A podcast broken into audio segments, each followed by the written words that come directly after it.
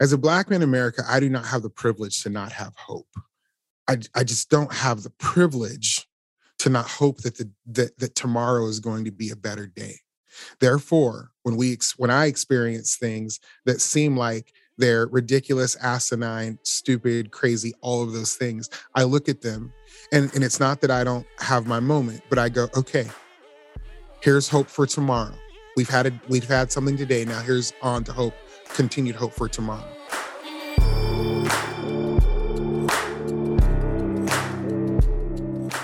Good day, dear friends and damn givers. I'm Nick Laparra, and this is the Let's Give a Damn podcast. This is the show you come to when you want to hear from people who are giving a damn in so many unique and meaningful ways. Thank you for hitting play. Thank you for showing up this week. Thank you for sharing it with a friend or two. I hope you're doing well, and I'm so glad you're here.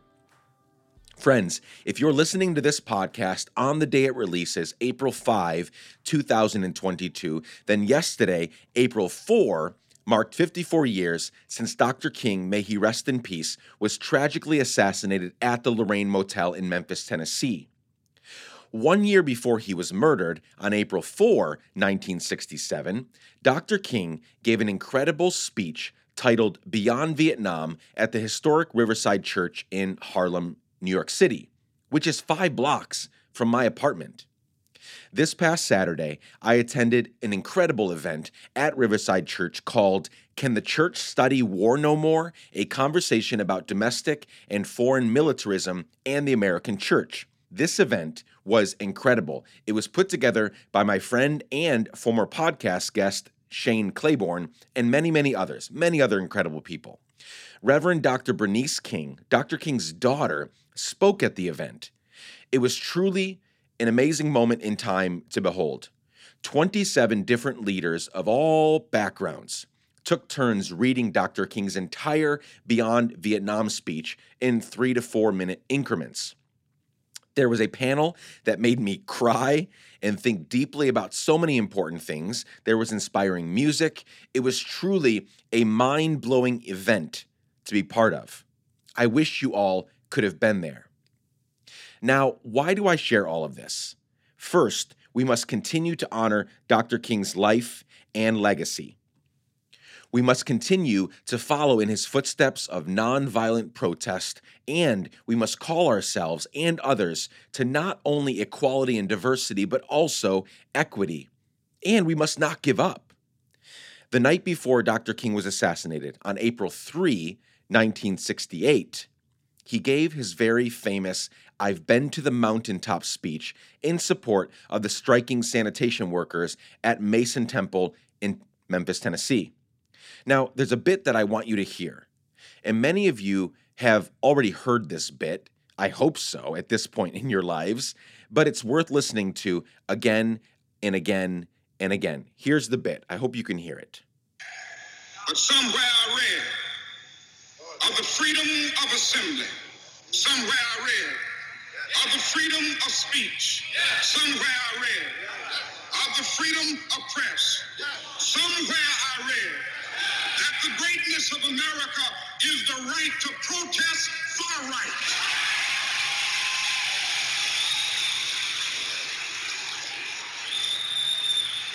So just as I say we aren't gonna let any a water hoses turn us around.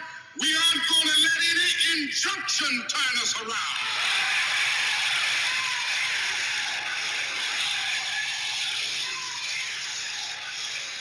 Well, I don't know what will happen now. We've got some difficult days ahead. But it really doesn't matter with me now because I've been to the mountaintop.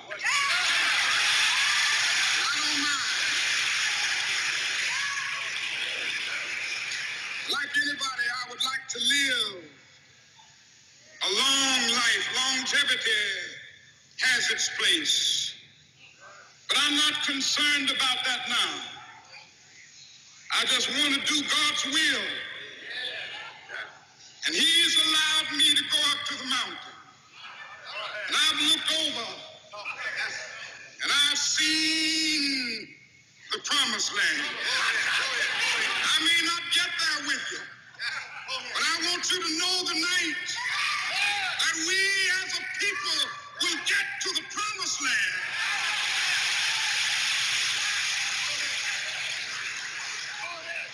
So I'm happy tonight. I'm not worried about anything. I'm not fearing any man. My eyes have seen the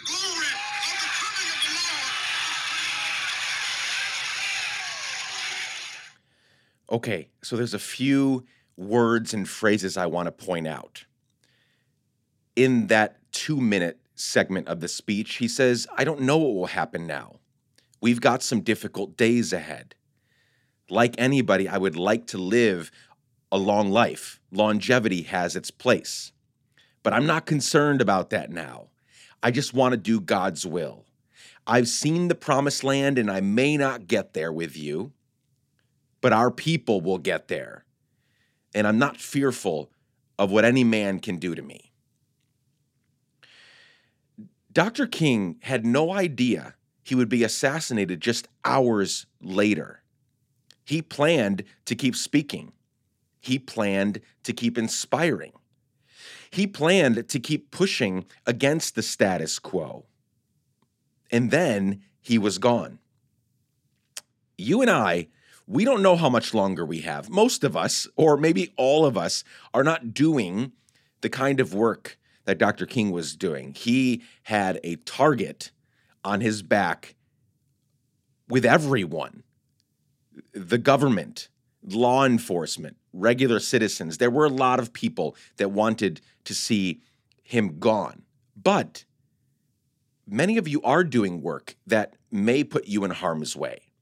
And so I'll restate what I just said a few seconds ago you and I, we don't know how much longer we have. And it might not be. We, we, we, we might not go, we might not leave this earth because of our activism, our work that we're doing. It could be anything. It could be crossing the street and getting hit by a bus. It could be some freak health accident. It could be choking on something. We just don't know. Therefore, we must make every moment count. I've talked about memento mori quite a bit over the years. Remember, you will die. We must live each and every day as if it were our last because it very may well be. We must give a damn each and every day in small ways, in big ways, in all sorts of ways. Why?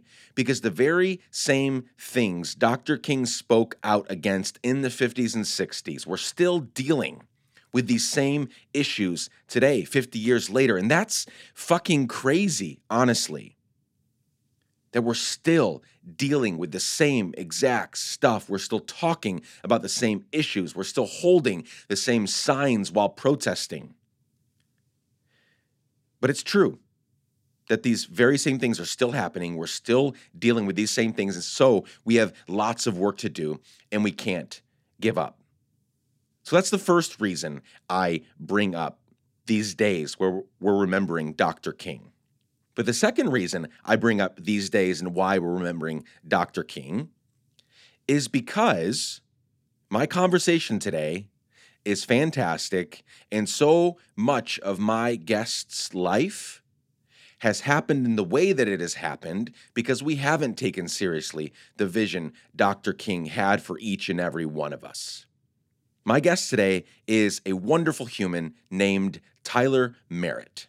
Tyler is an actor, an author, an activist, an encourager. You may have seen him on Netflix's Messiah, or Netflix's Outer Banks, or Apple TV Plus's series Swagger, or Disney Plus and Marvel's series Falcon and the Winter Soldier. But we actually don't in this conversation talk at all, really, about his TV and film stuff. There just wasn't time. We did go for almost two hours, uh, but there wasn't time to talk about the TV stuff. Here's why I had Tyler on. He's been doing amazing work and hustling for years, but became much more well known after one of his videos, a video called Before You Call the Cops, went viral a couple of years ago. Over 100 million people have seen this video, with the help of Jimmy Kimmel and many others sharing it. And it's truly an amazing video. If you haven't seen it, stop right now and go Google it. Right now, hit pause. Go, I'll wait. Okay, I assume you're back. You've watched the video. Your heart has been moved. Your mind has been blown. Tyler has such an incredible presence that makes one just want to listen and listen and listen. He has done many other videos like that one. He recently did one uh, addressed to the terrible human. Those are my words, not uh, Tyler's. But he did a video addressed to Greg Abbott, Governor Greg Abbott, called These Are Our Kids, Greg. And he did one to Kyle Rittenhouse. And he's done other videos like this. And he addresses these, again, my words, these bad humans in ways that are so gracious and so good and so kind without withholding harsh and strong words for them. And then he goes on to write this amazing memoir. I Take My Coffee Black Reflections on Tupac, Musical Theater, Faith, and Being Black in America, which today we spend quite a bit of time talking about in this conversation. Friends, this is an all around banger of a conversation, and I can't wait for you to hear it. Before we begin, as always, a quick reminder that you can email me anytime and for any reason at hello at letsgiveadamn.com to ask questions, recommend future guests, tell me how much you love or hate the show, anything really. I just love hearing from you. And right now, let's get into my conversation with the amazing Tyler Merritt. Let's go.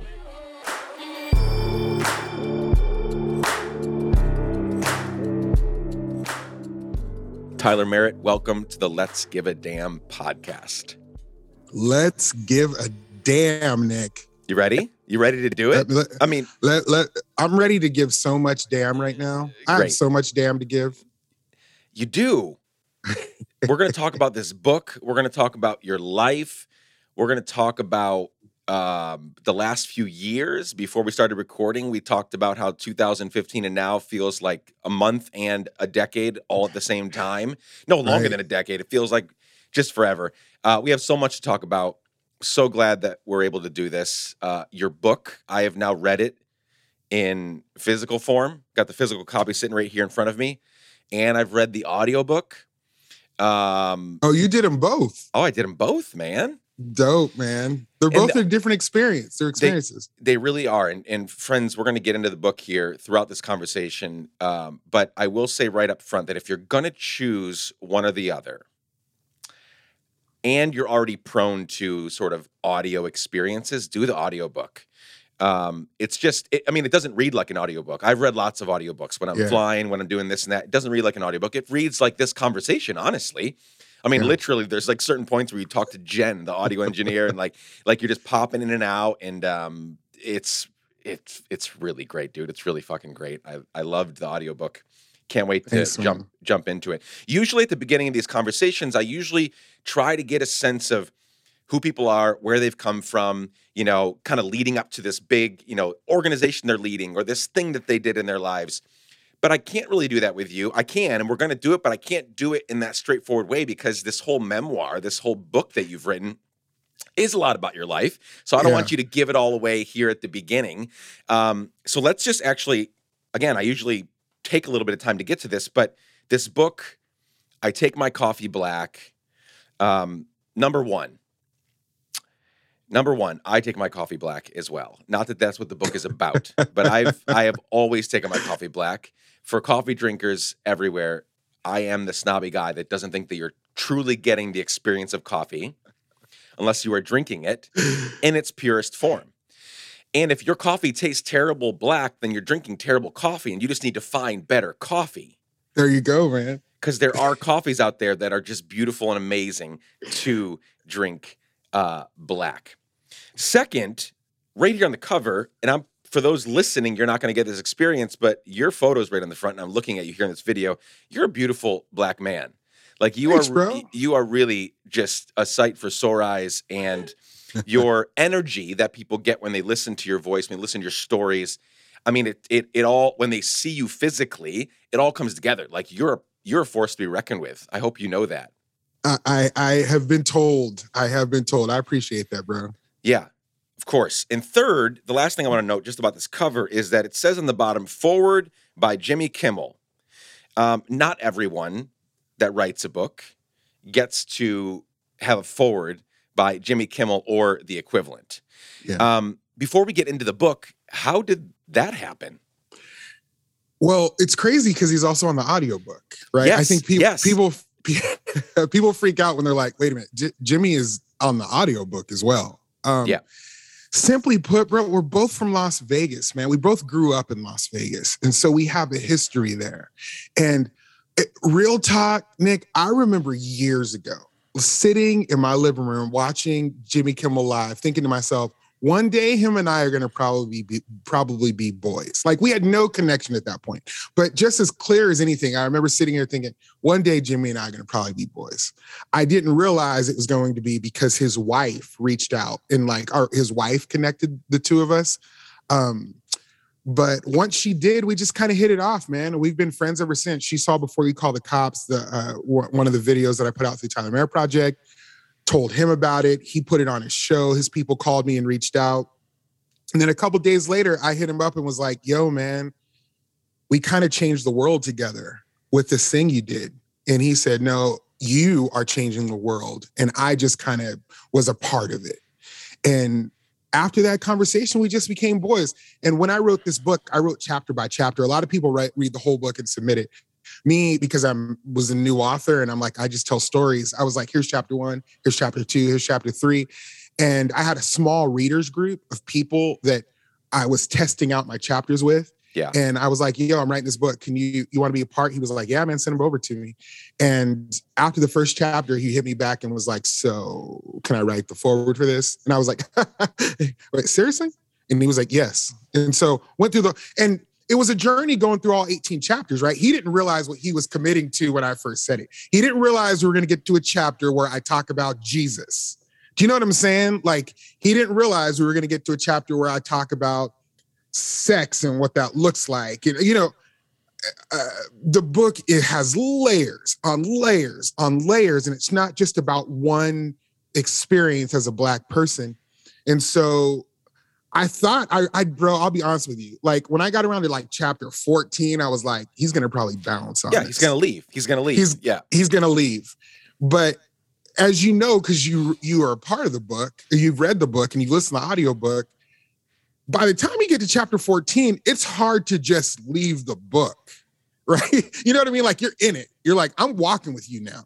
And Jimmy had the same experience, man. And then when he sent the forward over, if anybody honestly would have said the things that he said about me or the book in a forward, I would have been floored. But a fellow Las Vegas guy, man, who has seen a little bit of success based on uh, you know, just putting one foot in front of the other, it meant it meant a ton. And he is one of the dopest. I don't know if you ever met him, man, but he is one of the dopest, one of the most considerate, um, one of the most gracious individuals you will ever, ever meet. He sits on couches with Eddie Murphy and presidents, right?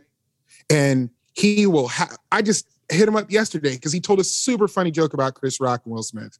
And I was like, that joke was dope. And you know, we we had a conversation about it. here's what I love about Jimmy, right? Jimmy is this goofy guy. I first, when I was a teenager, was the first time I saw Jimmy, you know, this stupid show that he was doing with Adam. And, you know, just, and the only reason I was watching it was because there were pretty girls jumping on trampolines, right? Half naked. And Right. so I was like sneaking around, you know, my deeply conservative Christian home, like turning on the TV to get just a glimpse, right? And so that was my first experience with Jimmy. And he's just been this goofy guy that, as you said, just put one foot in front of the other, tried to find his like way in the world. And out of all of the late night guys, we need more late night girls. FYI. Yeah. But yeah. you know, right now, all the like main shows that everybody watches, late night TV, you know, these late night shows, they're all guys. And out of all of them, Kimmel has done the best job of obviously being super f- silly and funny, but also having real conversations bro. like telling the stories, telling the shit like it is, not beating around the bush, poking the bear, having people on that are going to, you know, say things that are going you know what I'm saying? Like, I feel like, I mean, all, nothing but love for James Corden and J- Jimmy Fallon and all those guys, but they're just like, their silly meter is like, they're way more on the silly for way Yeah, longer yeah. than Jimmy is. Like, Jimmy knows how to get fucking like serious. Man, the times that dude has cried on Yeah. television over legit actual legit things, either talking about friends that have died or talking about the situation with. I, am a cancer survivor, and I sent him one day a picture of me in my cancer bed, like af- right after I came out of my surgery, and I was I had there's a picture where I just have stuff in my nose running out, all this stuff, and I sent him over to him because when I was going through the whole thing, he would text my mom and see how I was doing, and I was like, this is this was me in my bed post cancer, trying to like be impressive, like, haha, look how I survived. And he sent me a picture of his baby when his baby was in the hospital. And he was just like, I know what it's like to be a parent to have a child in the hospital. And I'm like, God, Jimmy, like just hold slow down, bro. Like, yeah. you know, he he he feels then he takes that stuff on TV, man. Yep. He take like people don't understand the medium and pressure that TV brings when you have ads and people commercials and all that. So so for him to go on and speak his heart like you're sitting in his living room, I saw some different shit, man. Yeah. Yeah, no, I totally agree. And and just to kind of full circle on the whole Jimmy Kimmel thing, I just think it's um yeah, it's a big, it's a huge, massive, rare stamp of approval to have somebody like that. You and I have met our fair share of famous people. Like yeah. I I do it for in some ways for a living. I do a lot of stuff with well-known people on the show and other partnerships I have. And so there's this certain level of like, oh, they're just normal people because they are. But also, when you realize the kinds when certain people speak up and put their stamp of approval on your thing, it's kind of I had a similar thing recently um, with, you know, right now we're in the middle of pitching a TV show and it's going pl- it's it's it's moving along pretty quickly actually. I have a yeah. really big meeting tomorrow that could like launch it you know to actually, to actually start getting made but in the beginning i'm like listen nobody knows who i am. I'm this guy that's just like i can i can speak well ask good questions have a great podcast the concept let's give a damn it's great.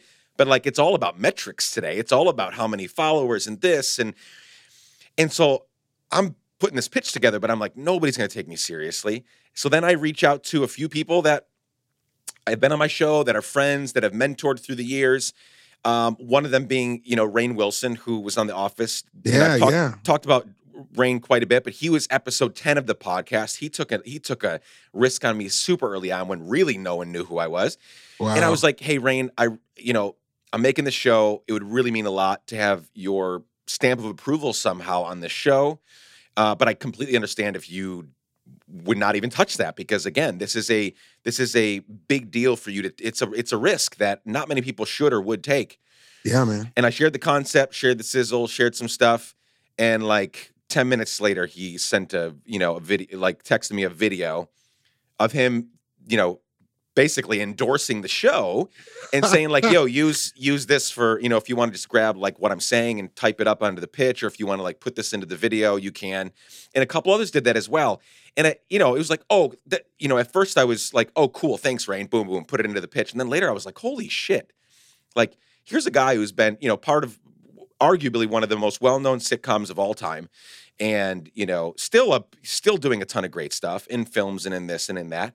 And yeah, like in 10 minutes time, he's like, boom, here's your fucking video. Nick, Nick, listen, bro. First of all, I mean this genuinely, bro. Like, congratulations on that, man. That's that's that's major.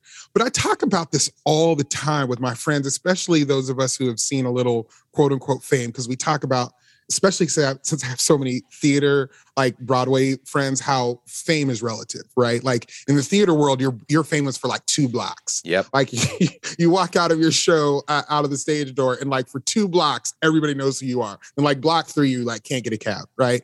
Um, fame is relative, but what we also talk about, man, this is what's huge, and and I think people need to understand.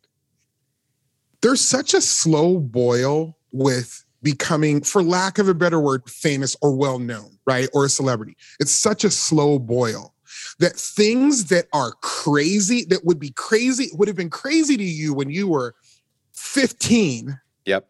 Now, because the boil has been so slow, seem semi-normal to you and it's it's i don't want to say it's not a big deal but it hits you different right like yep. you just said you just said the sentence um rainn texted me over this Rainn Wilson has your phone number. Yeah. The guy from the office. Yeah. Looks in his phone and goes, "Here's Nick." Yeah. Like to you, that doesn't sound sound crazy, but to somebody who's listening to it in, you know, who's trying to get into the industry or is going one day i hope they're like this dude has nick has has rainn on on speed dial right, right. Yeah. or or eh, you know jimmy can't like i talk about jimmy like he's my boy because he is my boy but man, man, oh no i'll tell you that oh, let me tell you let me here's tell real me. talk this is tell what me. i mean by the slow boil i did a show as an actor i get to work with a lot of people i did a show with heather locklear okay mm-hmm.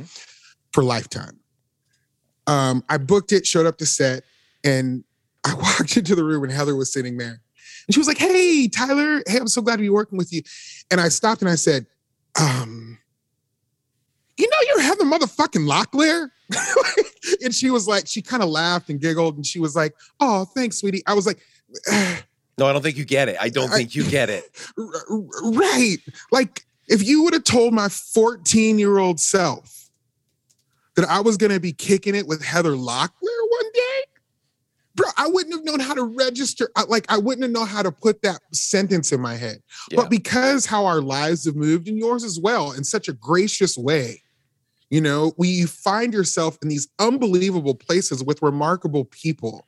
And when I say remarkable people, I just don't mean people that have some name status. Because of social media, you get to meet some of the most beautiful, incredible, people that just live down the street uh, that are doing these incredible things that truly do give a damn. And yep. we just have this slow boil thing, man, where the things that are great to us sometimes get bypassed by our normalcy of it. I I love that. I love everything you just said. I feel it all the time. And I also am glad you said what you just said because yes, we are we are privileged you know and, and, and it's it's it's it's as a result of us just like pounding the pavement and keep showing up and keep knocking on doors and keep being a giving person that doesn't expect anything in return and life right. usually has a way of so that's also true but I, i'm so glad you brought up that remarkable doesn't just mean you know you know social status it doesn't just right. mean oh jimmy kimmel or Heather or Rainn or whoever else because I just I just had this really cool moment. I love TikTok. I love TikTok. TikTok is one of the most amazing social media apps. Like if I had to give up every single one, I think it I would I would not give up TikTok because it's so easy to share and to get involved and to speak with people and there uh, yes, there's vitriol and there is hatred on that app, but it just seems like there's less than on definitely less than Twitter definitely, definitely less than Facebook and Instagram. I don't even know anymore about Instagram. And so I this this this girl with very few followers shows up on my for you page the other day, and she's just asking all these questions, and she's got like 400 followers, and but she's talking about she came out of her like her very strict, uh, I think Christian home, and how she just recently came out as as gay and she has a girlfriend now and they're she's happier than she's ever been and her parents it was this tiktok about how her parents keep saying, I want the old you back. Mm, and mm. she's like, there is no old me. I'm right. just growing up. I'm just growing right. out. Like I'm just figuring. And so like, I'm like, I think you're really cool. We start DMing. We're gonna get coffee because I was like, I, I like how your brain works. I like how you're talking about these issues and these ideas because she just asked a lot of questions in her TikToks. Sure, she's like sure. just about life and about ambition and about you know uh, you know not having the approval of your parents. And so yeah, that's a remarkable person person as well. And I'm like, I love connecting with people that have 400 TikTok followers. Yeah. And people that have millions. And there's just remarkable people everywhere. And think about this, man. Most of us at some point only had 400 followers, unless we stepped into the game like Jay Z and Beyonce. All, you know, there was a point where very few people knew who we were outside of our small circle. Yep. And we've just continued to put one foot in front of the other. And because of so many things that we cannot explain, people have come to know who we are, man. And it's a beautiful, blessed, crazy life, man. It's all of those things beautiful, blessed, crazy. Okay, so for those listening, we are going to talk about I I have I am thinking about and have picked out like a few themes in the book that I want to talk about. Sure. Among those are yes, I do want to hit some highlights from your childhood, but I want to talk about your your faith journey and purity culture and the stuff you wrestled through when you became a you know when you became a christian going from just like having sexual fun uh you know wh- whenever however to like feeling this like guilt now and all the things that you talk about in the book I, w- I want to spend a good chunk of our time on being a black man in america this viral video that kind of you know yeah made the rounds and in, in a lot of ways put you on the map for a lot of people, and a, lot of the other stuff that's going on. I mean, the the anti-lynching bill that just passed in 2022, less than 24 hours ago. Like, so Mhm. we'll we'll spend a good chunk on that, and then because I have you on here, I do want to talk about some Broadway musical stuff because I'm a fellow Broadway junkie. We'll we'll get to the lighter stuff after, but we're gonna Dope, get heavy. dope. We're gonna get heavy for a bit. Um, so before we get to some of the bigger themes that I just mentioned, talk about the the who, what, when, where, and whys of Tyler Merritt growing up. Who are the people, places, and things that shaped you? Give us some of the highlights. If there's anything you want to dig into more, feel free to go wherever you want to with that. And then we'll get into some of the bigger stuff that you bring up. Again, in certain parts of the book, everyone, you got to get the book in whichever form because there's a lot more in there that we're going to be able to cover in two hours or an hour and a half today. Let me stop you right there on the book. You know as well as I do, there are a lot of books out there, and people try to come on the podcast and go read this book. Yeah. And sometimes, let's keep it 100. Let's keep it 100. You'll read a book and you're like, this is all right. Right. Yep. But let me ask you, as a reader and as a person who I'm, at, I, I got thick skin, but it's more important for your listeners that follow you and listen to you.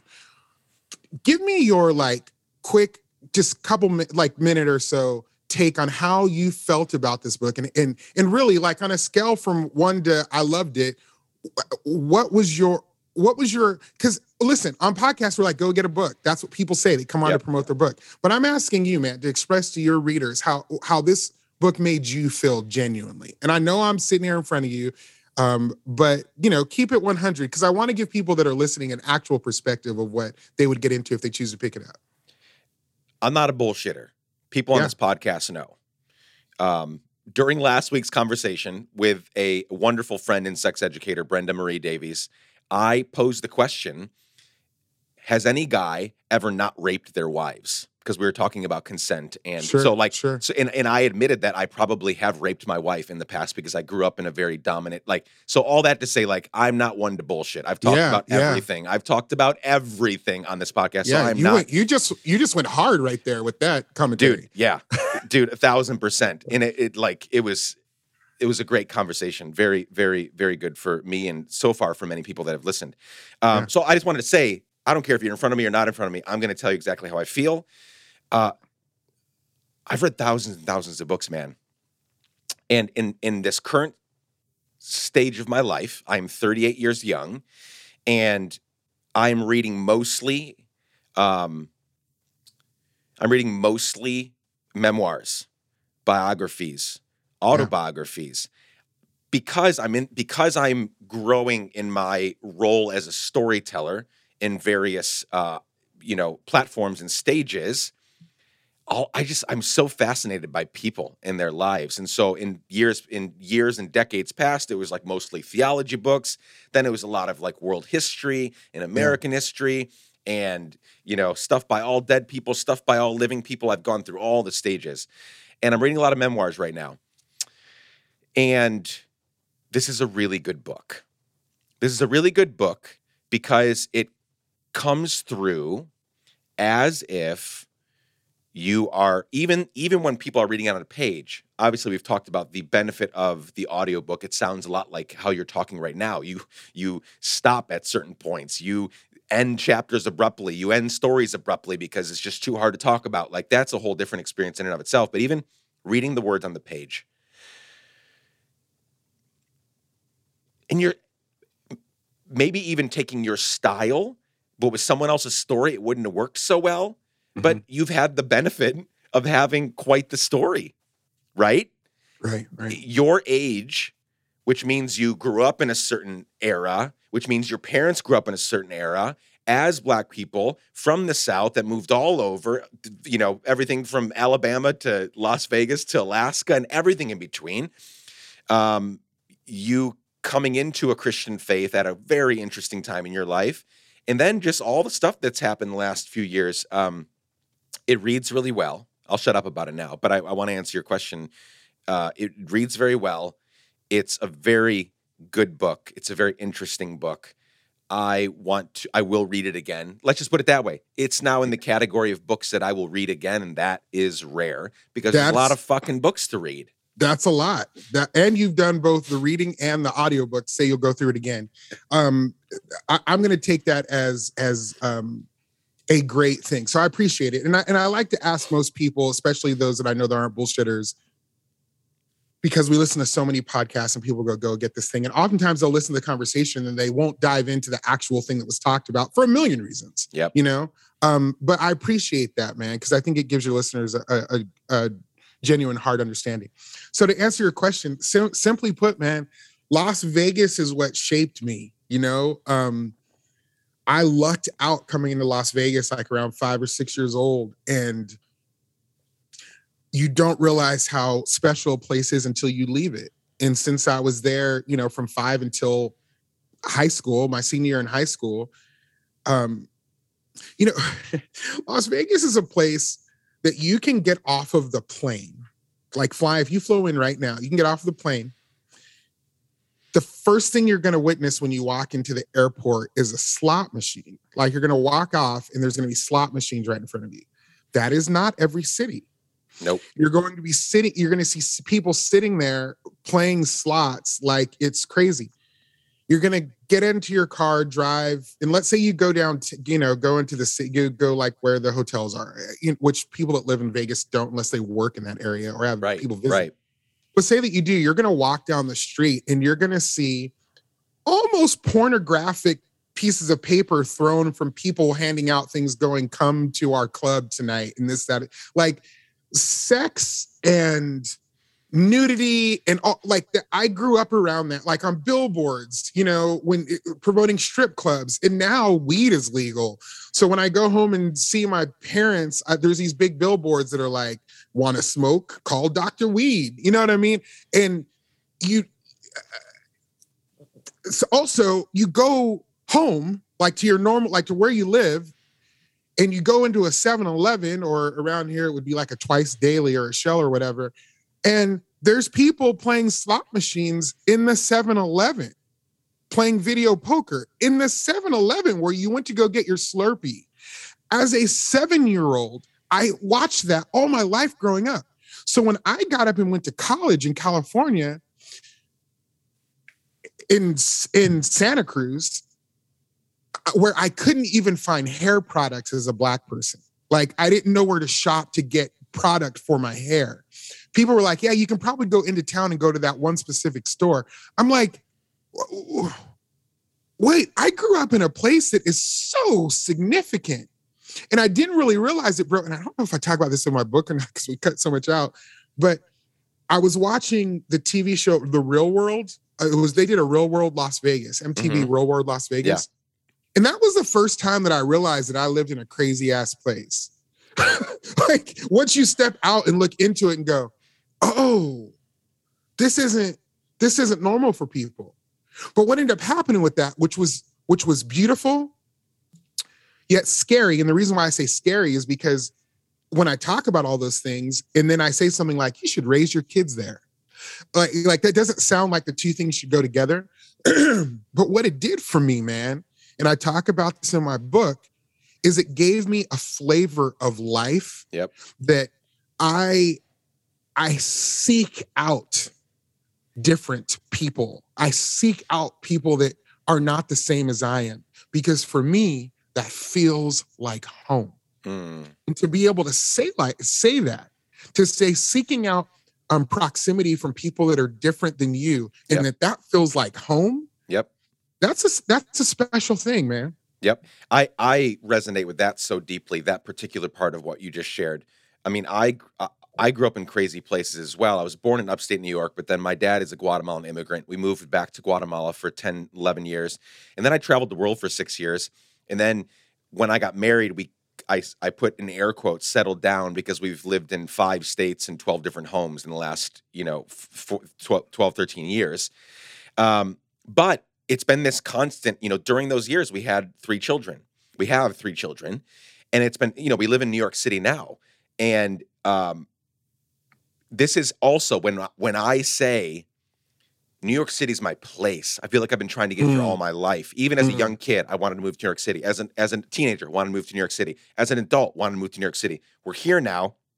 Wait, you're taking your three kids to Harlem t- to Harlem and I'm like this is the best place in the world for them. They have seen anything and everything that you could imagine.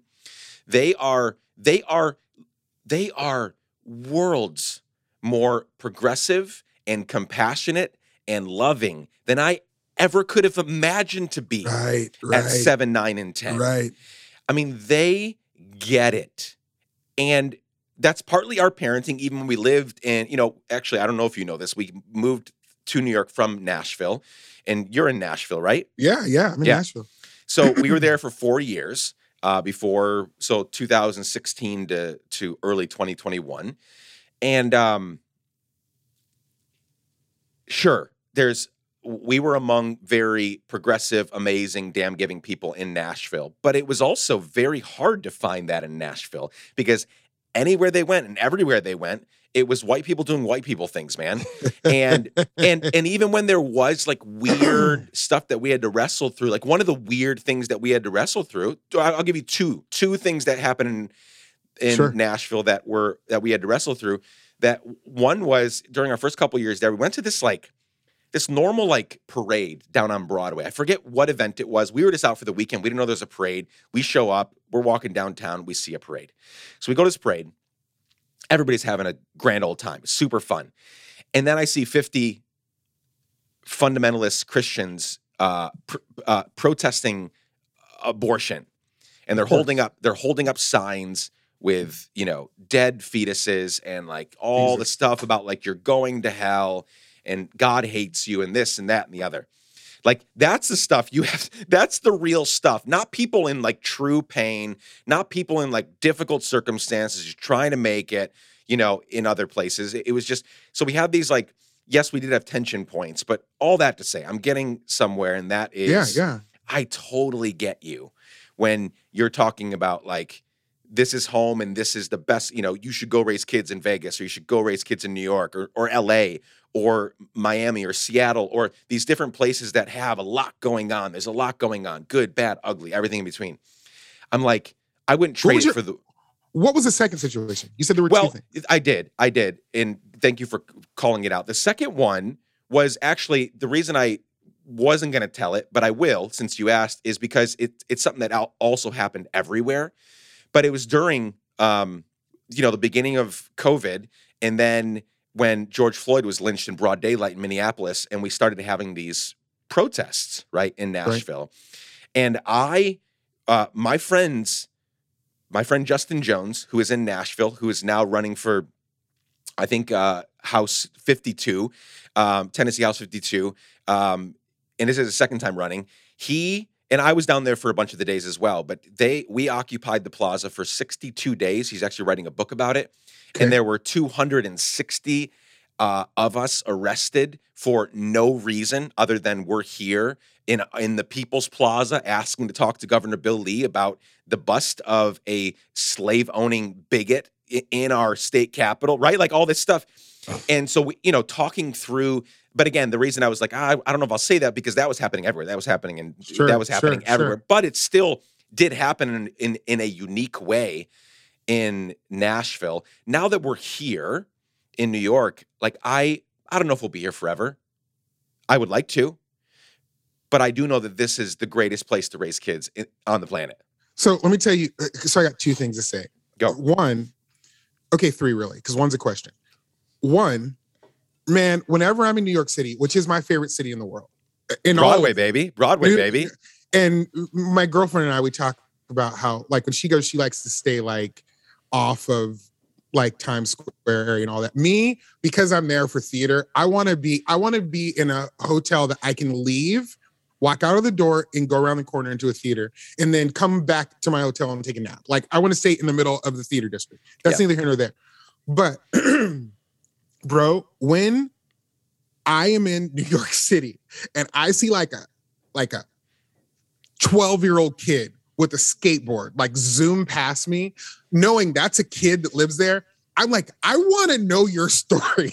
Yeah. Like, what is your life? Yep. What is your life that you are just like kicking it down? Like, this is you were, I- I don't know if you live down here, like if you took the subway, like I need who are you and what is your story that you are like some 12 year old kid and this is just how you kick it? Like, I need to tell me where you go to school at. I need to tell me about your teachers. I need me to, you need to tell me what your parents do. Like, I think as a kid growing up in an environment like that, how beautiful and how how storied is it that what you're doing, man? I think that's um fantastic.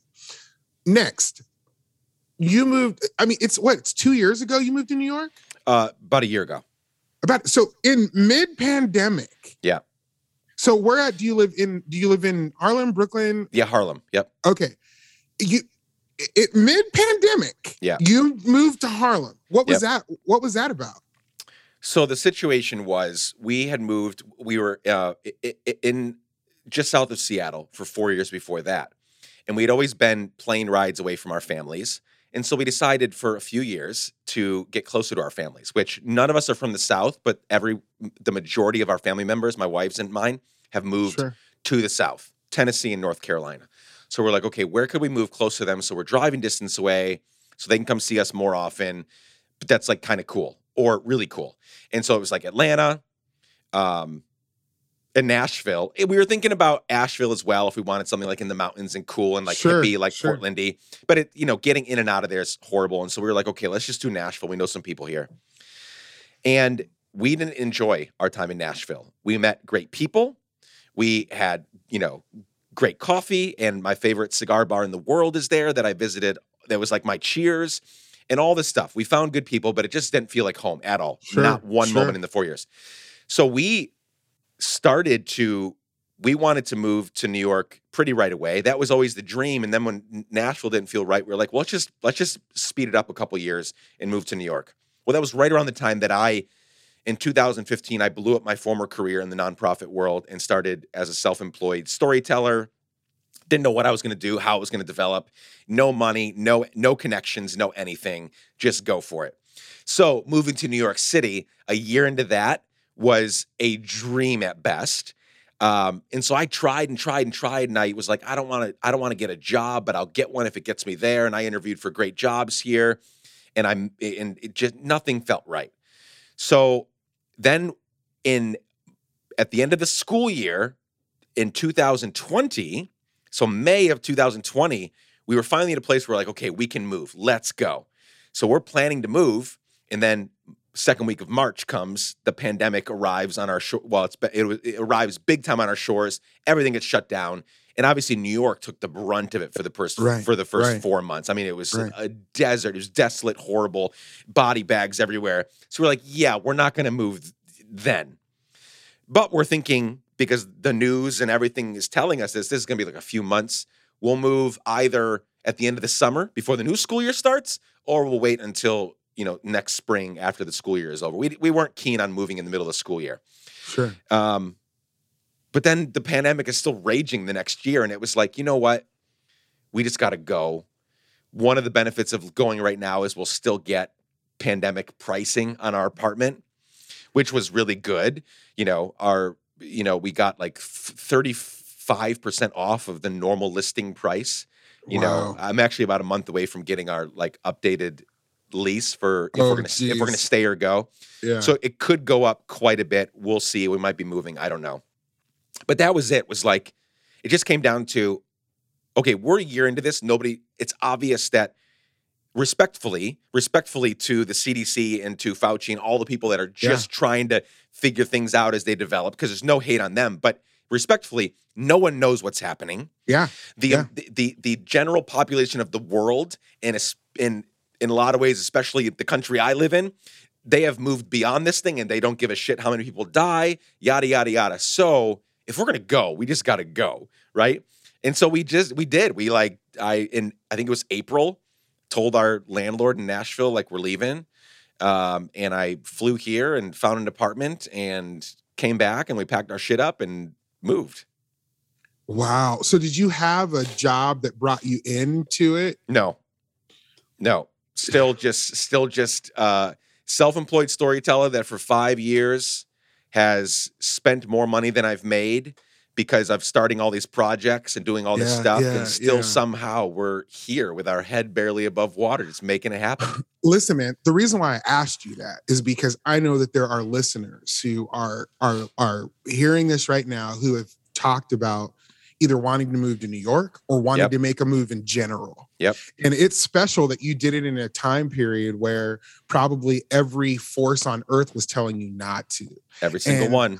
I really do believe that when we hear other people's stories, how they have managed to to go from one place to the other, that's huge. That's what motivates us. That's what changes us. That's what inspires us. And that's a pretty inspiring piece, man. That you were able to move to New York City in the middle. Like, bro, that's one of those things that you tell 10 years from now of I moved, I moved to New York to the middle of the pandemic, which brings me to my third question. Yep. Is um okay, I guess I have a, a B to the second question. First, does it feel like home there yet? And if not, you know, why? And then the third real question was, where did you live at here in Nashville? Okay, first question. Absolutely. That's beautiful. I mean, this is so a little more context. We I I don't I grew up in Guatemala. I came back in my early 20s. Still was traveling the world, wasn't really here a lot. then like finally like was really here living, married, trying to figure out where to go and all that stuff, trying to build life as now a, a family at 25. Not for one moment, except when I'm in New York City, not for one moment have I felt at home here. I don't I don't like this country. I don't Yeah, need yeah, to be sure. here. sure. Um, I I am the least. I I I I'm all for people feeling patriotic. Not I'm not talking about nationalistic, friends. right. I'm talking about patriotic. You sh- you could and should feel proud of where you live. I'm fine with that. It with all the bumps and warts and the bad stuff. That's not me. I I I exist here and I appreciate certain things about this country. And if the situation arrived where we were to leave and never come back, I think I would be just fine. Again, except for one asterisk is New York City, because New York City is the city where the entire world has come to her. Yeah, man. So yeah, man. I feel, I mean, every and, and again, we live in this beautiful, deeply storied place called Harlem. So even like zoom out of New York City, this is the this is the I mean, this is the place where the, where the Dutch and the Western Europeans slaughtered Native Americans. You know, in the name of this is our land now. I mean, Yeah, you know, yeah. when you learn about the history of like why is Wall Street called Wall Street? There was an actual wall there, and you know the the for the the small amount of money that we stole this this island of that I live on from the Lenape Indians. Like when you learn about all that, but then you like zoom in a little more, you're like, oh, Harlem. I mean, Yeah. what an incredible, complex right. place that I get to not come in and be white saviorish, not come in and be like, I'm going to change. Harlem, trash and all, homeless and all, beautiful people and all, some of the best restaurants in the city and all, some of the greatest parks in the city and all, is just fine as is. I'm not here man. to change anything. I'm here to exist within all the stories that have been told here. So I feel super at home. I will say that with my life partner and my three kids, they love it as well. Full stop. Asterisk, it's hard. Like it's a new place. Yeah. Uh, my wife's brother died by suicide a few months ago. oh wow. I'm sorry my-. Thank you. And my wife's cat of 11 years died last summer Jesus. and uh uh like all like our first year here has also been the year where our families and us personally have gone through the most shit stuff that Sure. we can't things that are outside of our control so it has added a few layers of like okay we're going through all this while living in again arguably the hardest city to live in Yeah, in the. US it's hard to exist and thrive here financially physically the, Sure. the physical emotional toll that this city takes on you which to me gives me life but for a lot of people it it tires them um so it's it's a it's a it's a multi-layered hell yeah we're all in i'm all in if it was up to me we never leave this place sound- has my heart Eh, that sounds like New York. yeah. Yeah. Whenever my friends, like I have a lot of friends here who have lived here for 7, 10, 15 years, except for the ones that have always lived here, the ones that transplanted here, even if it was 10, 15 years ago, whenever I ask them, So what's your plan? Like, are you here long term? And every time I get some version or this exact response, we're here until New York spits us out. Because a lot of people feel the same way I do about this place. Like, this is the best place ever. Sure, sure. And also, this city will let you know when she is done with you. Right, right. And right. so that's just the reality is like that's I I've been saying, oh, I'm here forever. And now even just a year and I'm like, no, I want to be humble in the presence of this great city and say, I'm here for as long as New York will have me. I love that, man. That's that's that's incredible. Yeah. And that's uh, again, I think that's so helpful for individuals that are are listening and thinking about transitioning in that. I agree, and and I've talked a lot about it, and that's a lot of the feedback I've heard is I'm I'm always telling people, dude, like there are some of you who shouldn't do this, but I think the percentage is much smaller than people want to give themselves credit for. There are some people who shouldn't move, whether there are circumstances yeah, where it's like, no, it's not wise to go. But most people, like I'm super bullish on humans and human resilience and human strength and the ability to like almost make stuff up out of thin air if you need to survive. right. Therefore, if you want to go do something, go do it. right. Like immediately, don't wait another goddamn second. like go. Especially if it's something that has to do with you feeling more fulfilled. alive, alive, Alive. fulfilled. Yeah, man. Like, man, we've got you and I, this might we might last 10 minutes after this show, like choke on something, fall over dead for no reason. Like, who knows? So why are you waiting for the situation to be right to go do the thing that you've always wanted to do? Or to live in the place you've always wanted to live. It's like even if you last I know a lot of people only lasted in New York a year. But then you get to say that you lasted in New York a year. You lived in New York City for a year. You Yeah, didn't visit man. for a week on vacation. You existed here. You lived. You paid rent. You paid bills. You you know you found your grocery store. You did all that stuff for a year. That's Yeah, pretty incredible. So go do it. Love it. And where you lived in Nashville? We lived in West, just outside of downtown, in the Nations in West Nashville. Yeah, yeah. So yeah. um, we poked around, tried to figure out where we wanted to live, and I loved it because the now the nations as it is right now is pretty. I mean, it just went up in a hurry and it's very gentrified. But right across, there's a there's uh, Robertson Avenue. It was right next to our house, so we were like barely on the what the the northwest side of the nations, and literally. Uh, quarter mile from our house was across Robertson, which was where our kids went to school, which was a very immigrant heavy, diverse neighborhood. sure. And so I loved the juxtaposition of like a lot of white people doing white people things, a lot of white restaurants going up, white this, white that. And that's not bad. There's nothing wrong with that. Sure. But also, like over here, we had a ton of Hispanic immigrants, a ton of Middle Eastern immigrants, a ton of Asian immigrants in this neighborhood right there. So those were the kids that my kids, even though we were in white Nashville, very segregated still to this day, Nashville, like my kids got to go to school with where they were the minority. So like all my kids entered the school years as a minority. Like all the kids in their class, ex- like they were the one of smaller than a handful of, Sure. and, and I'm Guatemalan, so they're not white, white, but you know what I'm saying? Like they're they're white kids. Like you know, they grew up with like their first entrance into school was little girls with hijabs on, kids that didn't know English that were still learning, it, that had just yeah. migrated. So that was their experience, perfectly priming them to move to New York, where again, it's just a hotbed of everyone. right, right. Where do you live? I live off of Percy Priest, like eh, past the airport. So okay, the- yeah. One one exit past the airport before Hermitage. So And when did you move to Nashville? In 20 in 2002, man. Oh, so you've So, been there a while. I've been here almost to 20 years. I stopped, I lost track after like 13 years. Like people still to this day ask me how long I've been there. And I'm like, I 15, 17, uh, 20, but I guess it's going on almost It's 20 years. now. I mean, 2000, man. yeah, 20 years.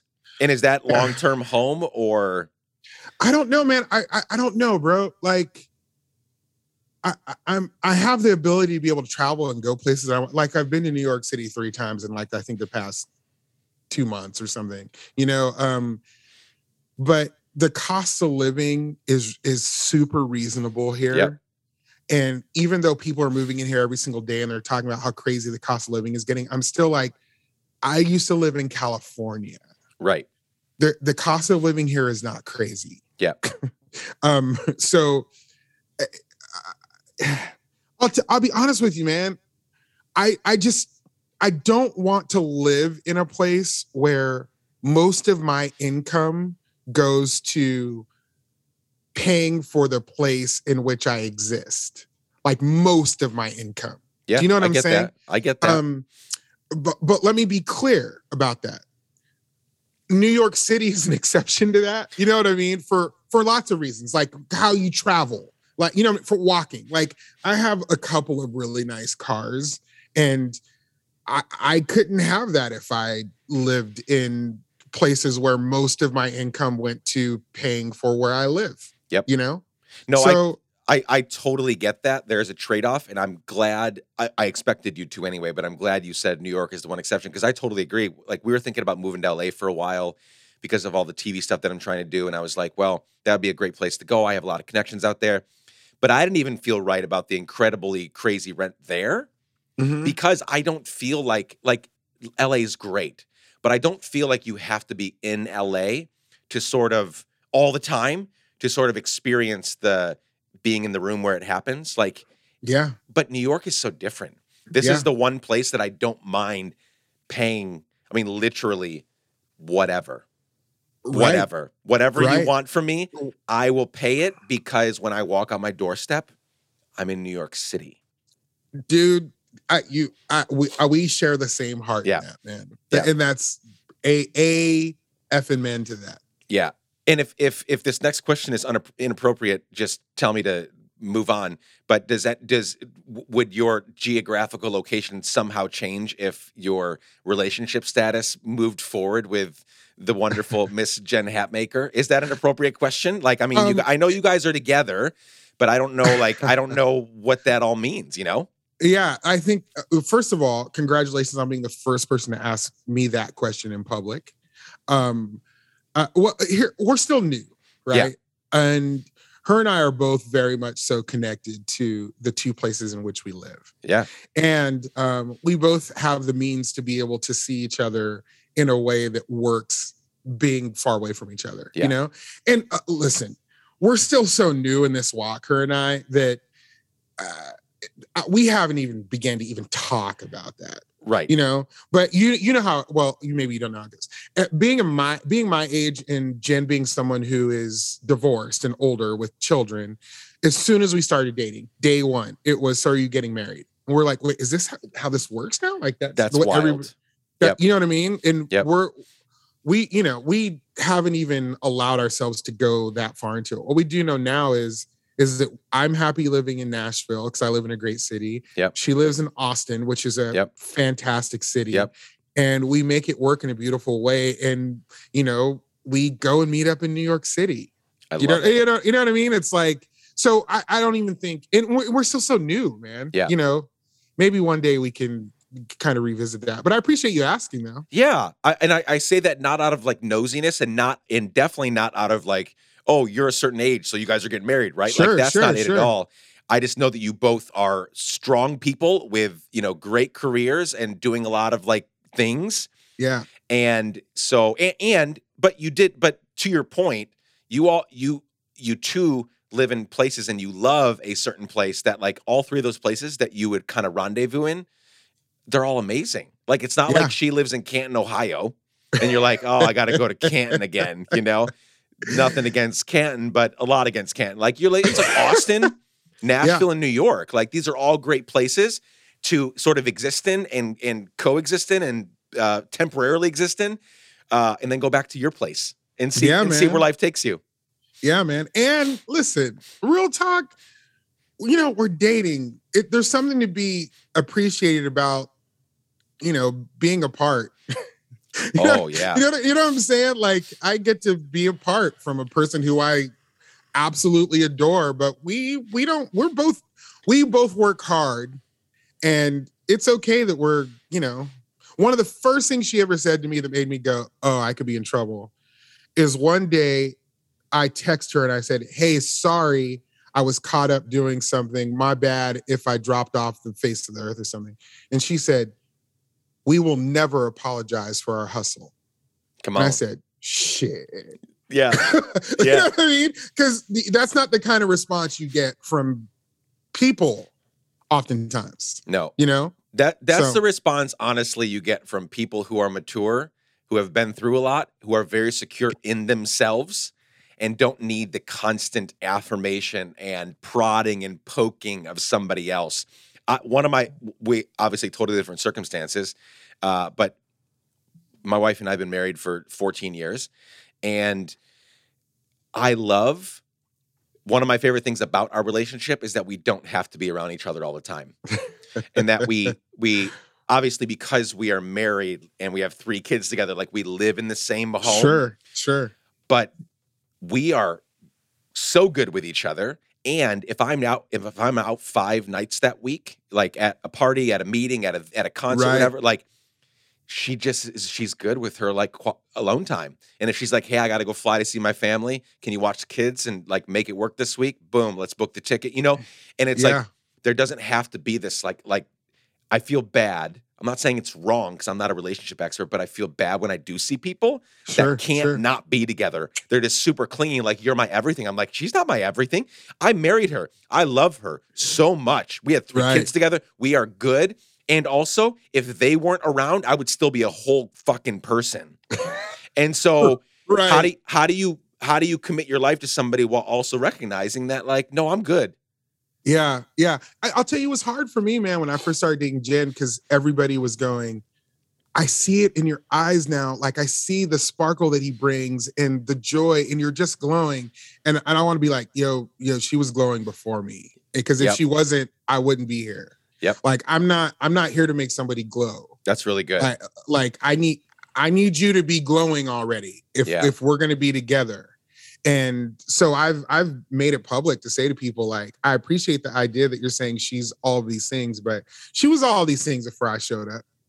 You know, Hundred percent, hundred percent. She was a queen and doing all sorts of amazing stuff way before Tyler Merritt came around. And if if it keeps going, you two will make each other better, but Right. not not because she wasn't better or you weren't better beforehand. Um, okay, we are we can be talking for forever, obviously. we can we be sh- talking. you and I should have met separately from this podcast and just talked on the phone for like five hours and then tried to come here and be semi-productive. I think people will mostly enjoy this. Eh, let's just say this: we're about an hour in. If people are still listening, then they're with us through the end of this because they're they're down for the banter, they're down for the chit chat. I mean, people know that I am not an interviewer. I'm not interested in interviewing. I'm interested in having a good conversation Dope. that gets from at, at, at most of the time gets from point A to point B, and if not, oh well. People still listen, so I think we're I think I think we're good. Um, talk a bit about your. We're going to skip around this book, but I do want to get to the big themes that I had mentioned earlier. Yeah. Um, and we didn't really get to all your family stuff except for Las Vegas and a couple things. So people, I mean, really though, I want people to read the book because you really do. You you honor your parents and also talk about the the real stuff Yeah. the the yeah. military side of your dad, like all the stuff, right?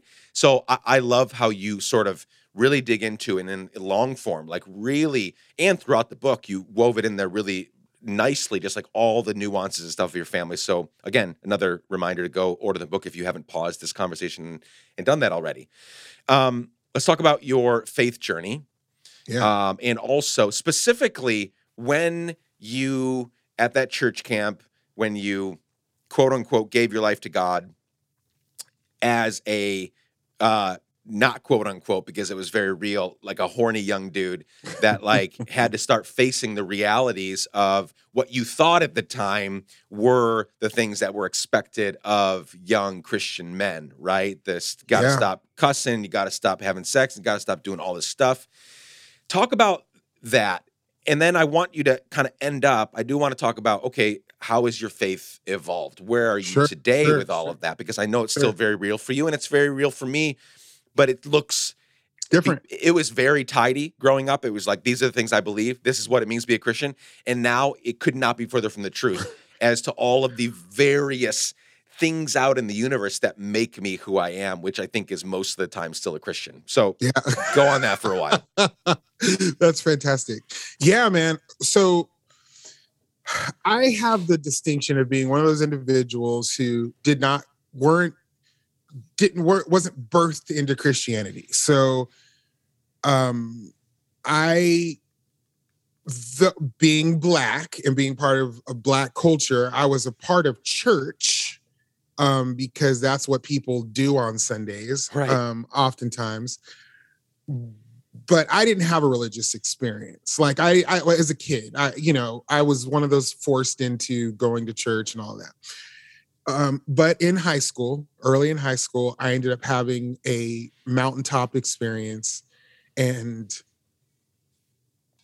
the, the the probably the most problematic thing about my conversion to Christianity at that young age is that I became fully aware in that moment that I, I knew in that moment that I was forever going to be changed. Like I knew that what was happening was not a pit stop in my storyline. Like it was now something that had com- was going to shift me for forever. I had a girlfriend's mom once in high school. One one of the the girlfriend who from the ice cream story Oh, her yes. mother from her mother said to me she said tyler you do realize that you're always going to love jesus right Mm. and i was like what does that mean she goes you know what you're going to grow up and you're going to watch all so many of your friends decide this isn't for them you're going to watch family members who talked about jesus once and aren't she, she was like you've fallen for jesus in a way that i can see it in your eyes Mm. you're not you're not leaving him. And I was like, this is weird, but okay, cool. Yeah. What she I knew that. Like I I- like there was something about my Jesus experience that I knew and it was problematic. The reason why I call it problematic is because I could see that no matter what was going to happen, it was going to be me and Jesus now you Mm. know and what i didn't understand is how horrible his followers were you know what I mean? Oh, like God. Yeah. so, you know and and forgive me for anybody who just heard me say that and they went wait what do you what do you mean i'm one of them um if you took offense to that you may be one of the people i'm talking about. You know what i mean? Like um I- i i began to learn who jesus was from a very through a very small youthful scope. And I was discipled in a very problematic way. And because I was so new, I took whatever anybody told me. You know, I joke about in the book, but I'm also not joking at all. Like, I was told you couldn't listen to anything but Christian music Yeah. at all. That's all you could listen to. So I missed the Chronic album in its actual form. Like, the Chronic album happened, and I was listening to Sandi Patty Come on. bro. Like I look back on that now and I go, that itself should be be the example of bad theology. like Yep. Who was the mother effer that made me miss the chronic album? I, Yep. I, I need I want names. Yep. You know what I mean? Um but thank God I also got to experience Sandi Patty, and we're homies now, so that's a beautiful thing. Come on. Uh, so who's one of the dopest people in the world. So I, I just got a lot of bad theology, you know, right when I walked into it. And this the so one of the chapters in my book is called my loosely the title is called I was doing perfectly fine, then damn it, here comes Jesus. And then the next chapter is called I'm supposed to do what? Like, because that's what my life that's what happened. Like Yep. I had this beautiful, magnificent, wonderful thing, and then suddenly I went, wait. And for the first time in my life, bro, I, I started to deal with guilt. Like I didn't have guilt before Jesus, like Yeah. not that kind of guilt. Like suddenly I'm going, I'm feeling bad about I'm handling relationships that I handled pretty gracefully before God horribly now. Yeah. You know, and I talk about in my book about suddenly all these great, fantastic Mormon people that were in my life because Las Vegas is like Mormon Central, like they suddenly became my enemies. You know, I- and I Mm. wanted to fight with them on theology. Yeah. Just sinners God. everywhere. Right. And you know, suddenly, and because I hadn't really wrangled my sexuality, um, and when I when speaking of sexuality, I'm I'm straight and I love women, but I I had a quite a bit of physicality and sex up till becoming a Christian. But I, it's not like suddenly I became a Christian and it just went away. And I, you know, so I would go and make out with a girl after becoming a Christian and be like, I can't make out anymore. And she'd be like, why? And I'm like, because God told me to. And she's like, you're fucking nuts, dude. Yeah. I'm like, I, in retrospect, I go, that probably seemed abusive Yeah. to her. Yeah. You know what I'm saying? You know what I'm saying? Totally. Um, like I used you until God told me not to. Yep. Like that's the theology. That's where I was rolling. That's that was my young days, man. And that kind of stuck with me. It- That it stuck with me until I I moved into my senior year and I went to a performing arts high school, and I started to soften up a little bit Mm.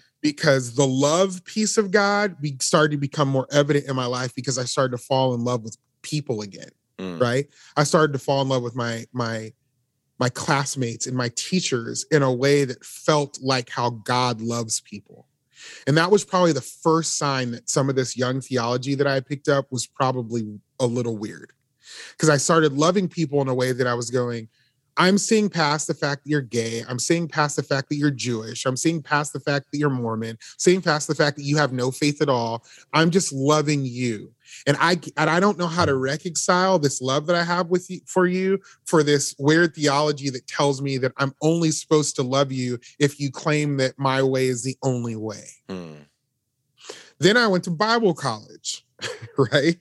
Um, when I sh- didn't want to go to Bible college and shouldn't have. Like I should have gone to UCLA or Chapman or NYU or AMDA or anywhere that theater schools were like dope. Yep. And instead, I went to this small Christian college in Northern California.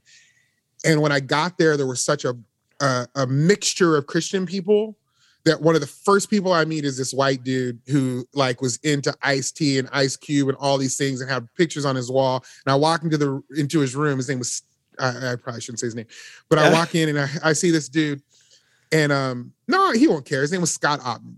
So I see Scott Ottman, and um he's this white dude who rapped, and I'm like, uh, hey bro, uh, you know we go to Christian school. Are they cool with you having these po- like, are are they? And he was like, uh, yo, you don't listen to rap music, black kid, in this mostly white school. And I'm like, no, I did, but I listen to like POD, preachers in dis- preachers in disguise, and I listened to the I, I want to say dynamic twins, like these rap groups, gospel gangsters who were actually pretty hard, by the way. They- I they were yep. I can gospel attest. gangsters were actually hard, right? But anyways, and he he said all he said to me was, "Yo, man, you got some wrong intel, bro. It's this is okay." And I went, "W- w- "Excuse me," and I was like, "What's your major?" He's like, "I'm a pastoral ministries major." I was like, "You're gonna be a pastor?" And he was like, "Yeah." And I was like, "So I can listen to this?" And he was like, "Yeah." Who told you that you can't? And as I started to kind of give him this theology, he was like, um, have you had hermeneutics before? And I was like, no. It's like, let me walk you through some her- hermeneutical interpretation. And this dude basically broke down to me some things on rap music. And I went, all right, man, I need to go back and revisit this chronic album that, that I've had a three-year break. It's dusty. It's dusty over there. Right. So all that to say, man, that was kind of a picture. Like Yeah. I, I birthed into this kind of crazy theology. And not even listen. I, that sounds like I'm insulting people that that's who they are. What you what people believe, um, if that's where you are, and that's your personal thing. Forgive me for calling it crazy because it. Listen, you have the right and, and ability to believe whatever you want to believe, and whether it's plugged into your history with your family or it's based on the experience you have. I not only respect that, I honor that. The Christianity that I was birthed into was not the Christianity that I have come to know now. Yeah. And um, it took me a while to get there, man. And it took a lot of um, mistakes because I won't say they're failures, but a lot of mistakes that were turned into lessons to bring me to a place now where I feel not only solid in who I am as a as a follower of this Jesus that I knew I'd always follow, but also as a black man in America who I was on a podcast once on a predominantly like a, a bro a podcast with predominantly white people listening, mostly white people, and I said these words. I said, "Yo, Christianity, the word Christianity is synonymous to racism. like the host was like, uh, can you expound? And I'm like, I, I, I do do I need to? Yeah. Like American Christianity is synonymous to rate the word racism. Like when you think Christianity, you don't first picture a black person. You sometimes, oftentimes, immediately att- attach that to nationalism, or you attach that to a white, long haired Jesus that is telling you America first. And let me be clear that's not everybody. That's not every, not everybody feels that way and black people we are not all monolithic and i preach that there's no one singular way to be black there's no singular way to be christian but you know as i've gotten older man this christianity that i first walked into has changed into uh, uh, uh, you know what it is now for me. I found so much of me in that explanation of your faith evolution, um, in that you're kind to not call it crazy and you're kind to sort of give that clarifying statement because and i think you're right in that not everybody in those a lot of it is just you don't know what you don't know and a lot of people sure. just they are still um, i would use the word stuck in um, they have not progressed they have not evolved and they believe that any progression or evolution of their faith would be heretical, would be a step in the wrong direction. So they're staying there. They don't even yeah. know why they're staying there, but they're there.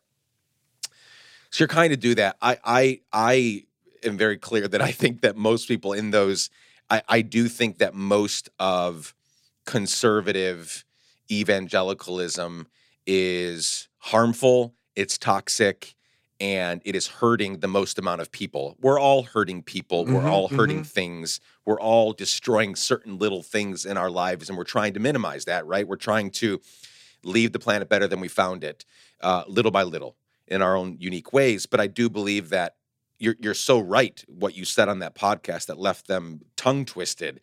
You know that American Christianity is synonymous with racism in in all the ways, like in in way more ways than one. It's not even like one part of it. Like yeah. it is synonymous in so many ways.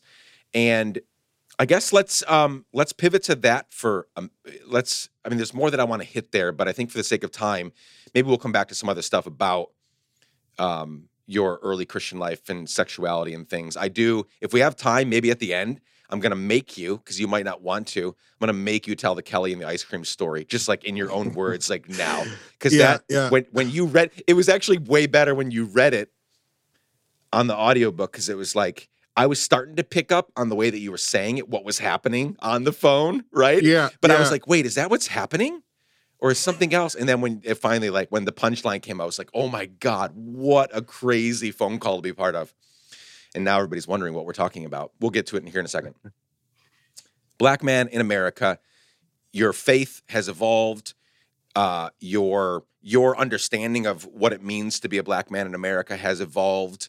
You've lived in all these unique places that view race uh, and black men and black women differently. Um, here we are. Let's start present day and work our way back. It is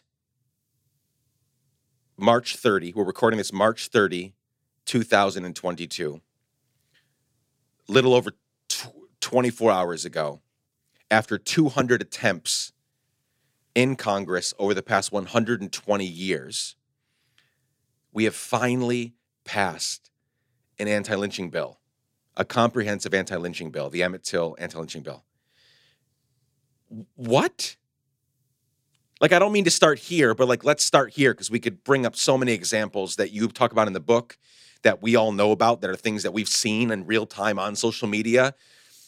But like how in the year of our Lord 2022 after 200 attempts in Congress how are we just signing this? Where are we at right now, Tyler?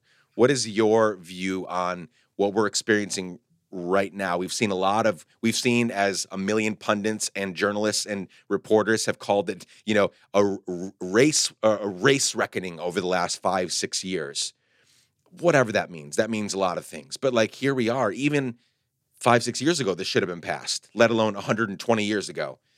Where are we right now? What are you thinking? What are you kind of working through right now? So let me say this. We could have a whole podcast based on just this conversation and, and just this. I'm going to make this conversation probably one of our shortest topics that we talk about the whole time. You ready? Yeah. Why and wh- why are we here and what's going on? Let me first tell you, let me tell you who is not surprised by the fact that this has just been passed. Mm, Black people. hmm And the reason that we are here still is because of white people. Now, if you don't, I have nothing against white people. hmm Google who my girlfriend is. okay. Um, nothing against white people. But simply put, black people are not surprised that this just passed. Yeah. And it is because white people have kept it from passing. Like every other ridiculous, asinine thing that has to do with any sort of black movement f- forward for black people. It's white people who who are scared to death that forward progression of anyone outside of themselves means the end of who they are. When you control the laws, when you control the bills, when you control the when you redline, when you have this kind of control, which is all based in fear of losing what you think is yours, you end up in 2022 finally saying lynching is not okay. So, eh, we can complicate it. Like we can we can elongate it and talk about it a million ways but the simple act is is that and like i said not all black people are monolithic but black people are not sitting around right now going oh my god this is crazy this is insane nick. Now we're going yeah that's that that's on brand. Like that sounds that sounds about right. That's that sounds about right and sadly um it's white people's fault, man. Yeah. I- don't know what else to say. No, that's that's that's fine. That's more than fine because that is the reason. And any and I think I'm going to go out on a limb here and say that 99% of the white people listening right now, if they've been on board with Let's Give a Damn and what's going on in the world, and they've hung on for more than a few episodes and they kind of know who I am and the kinds of conversations we have, I'm going to go out on a limb and say that no one that is white and just listen to this pod, listen to that five minute thing that you just shared, is surprised or offended by that. Because it's true, and mm-hmm. many things can be true at the same time. In the same way that you and I can identify as Christians still, in light of the fact that Christians are some of the worst people that I've ever met in my life means that m- more than one thing can be true at the same time. It means that nuance is incredibly important. It means that living in the gray is incredibly important. It Mm. means that it means that you as a black man in America along with the other tens of millions of black Americans can not be surprised at what just happened and that makes me a that makes me so much more like uh, I admire you all so much more. And also, I want to punch a fucking wall. Like I Yeah. want to just go.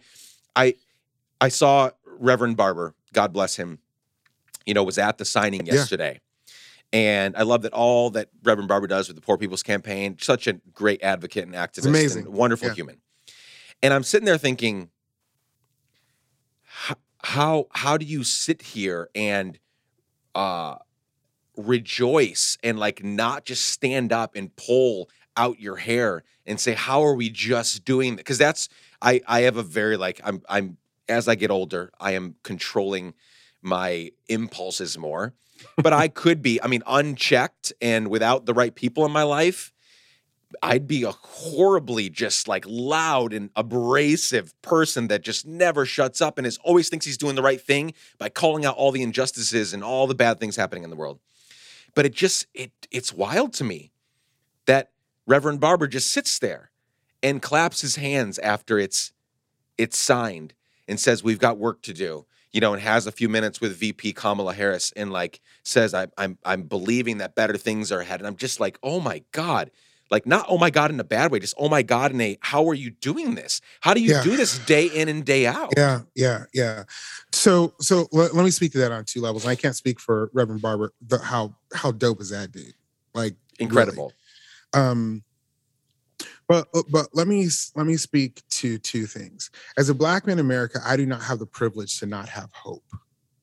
Mm, I I just don't have the privilege to not hope that the that, that tomorrow is going to be a better day.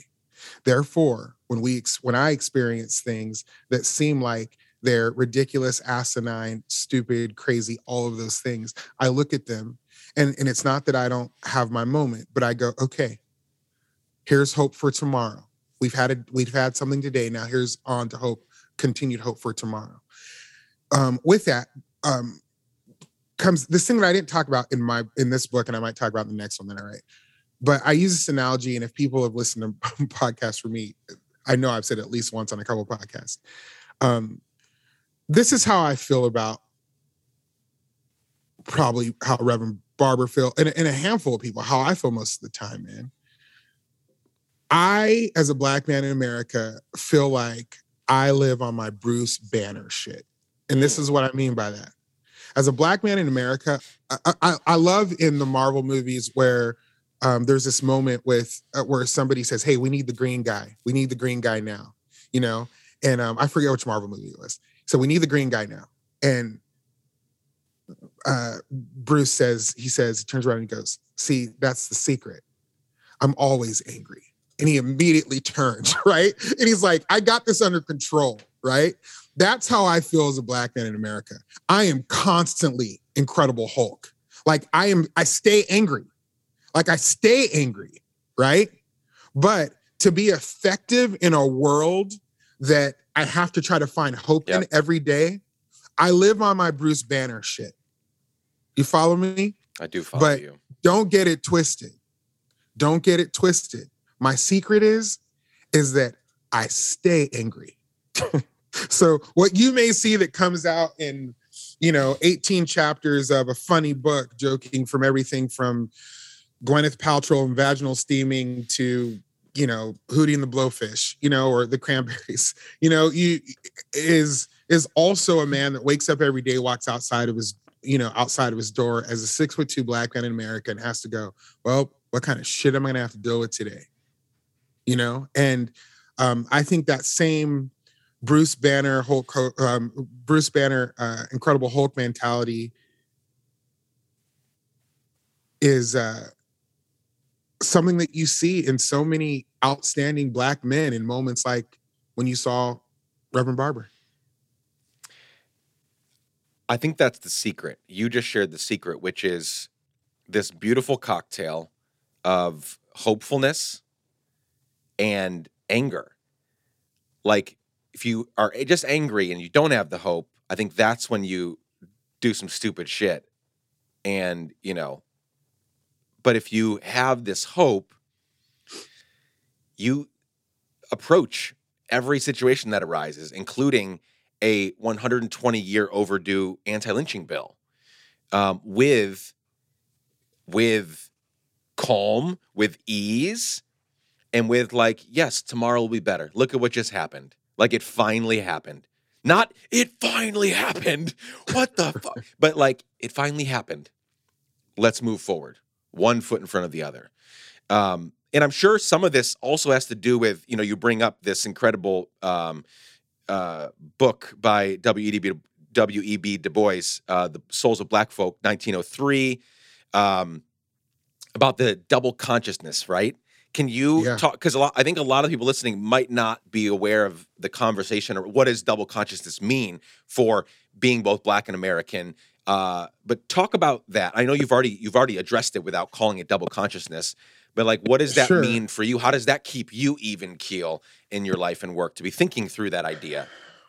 Yeah, I, I I- I use probably the best example is for my mother, right? Like my mother, who is a black woman in America, who came out of Eutaw, Alabama, out of the deep, deep South. Um, her name is jerry Merritt, and living through the things that she lived through as a black woman in the world, um, knowing what her, thinking about what her limitations were, Hmm. and what people were expecting her to be, having complete understanding of what that is, but then also living in a world where she ends up becoming a banker and she wants to grow and succeed in that. And because her name is Jerry, a name that um, people can't figure out if it's a man or a woman, you know, she uses that in her advantage to go, let me get you in the bank. And once I have you in my presence, let me go to work. You you walked in thinking I was Jerry, Miss, Mr. Jerry Merritt. You know, Yep. you've come into the into my world now and you see that I'm a black woman named Jerry. Now let me get to work and do this darn thing Yeah. um, we live in this world where we have our expectations, what people um, put upon us, um, things that we have to live through in a very um, harsh world, not only for people of color, but just a world that can just be shitty. We also live in this world where um, my mother had to raise a black child in that same place. Mm. you know and what does it take to be that mom in a world where sometimes just feels shitty? And living in those two places um, is that is that double consciousness is and, and and hear me that's just in that very specific situation right? Um i think we walk through a lot of that in so many different ways. Um which we could go into and we can talk about for forever No, I mean maybe. I, I mean I really enjoy talking to you. Maybe we do. You know, you said a few minutes ago we could do a whole podcast on this, and I honestly would love to at some point. You know, I've heard this from. I've had this same conversation with many others. Um, Clint Smith, uh, Lisa Sharon Harper. Mhm. Um, I'm doing with with uh, Frederick Joseph soon, um, and Yeah. I've had Joel Leon and a bunch of other amazing people that all have a perspective on this.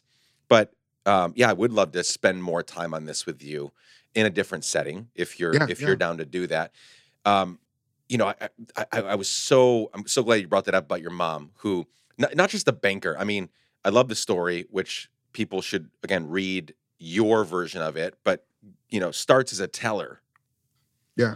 And within, I mean, in record time, really becomes the manager. You know, the, Yeah. like that's insane for that to be happening to again in that time frame in history to a black woman. And then I love that part that you brought up, like, you know, telling her assistant, like, don't use any pronouns with me. Like just say, you know, Jerry Merritt yeah and and just leave it at that. So because if pronouns were used, if she was used, if her was used, I'll get you on her calendar, whatever. They don't show up. This white Yeah. businessman doesn't show up to do business with this bank.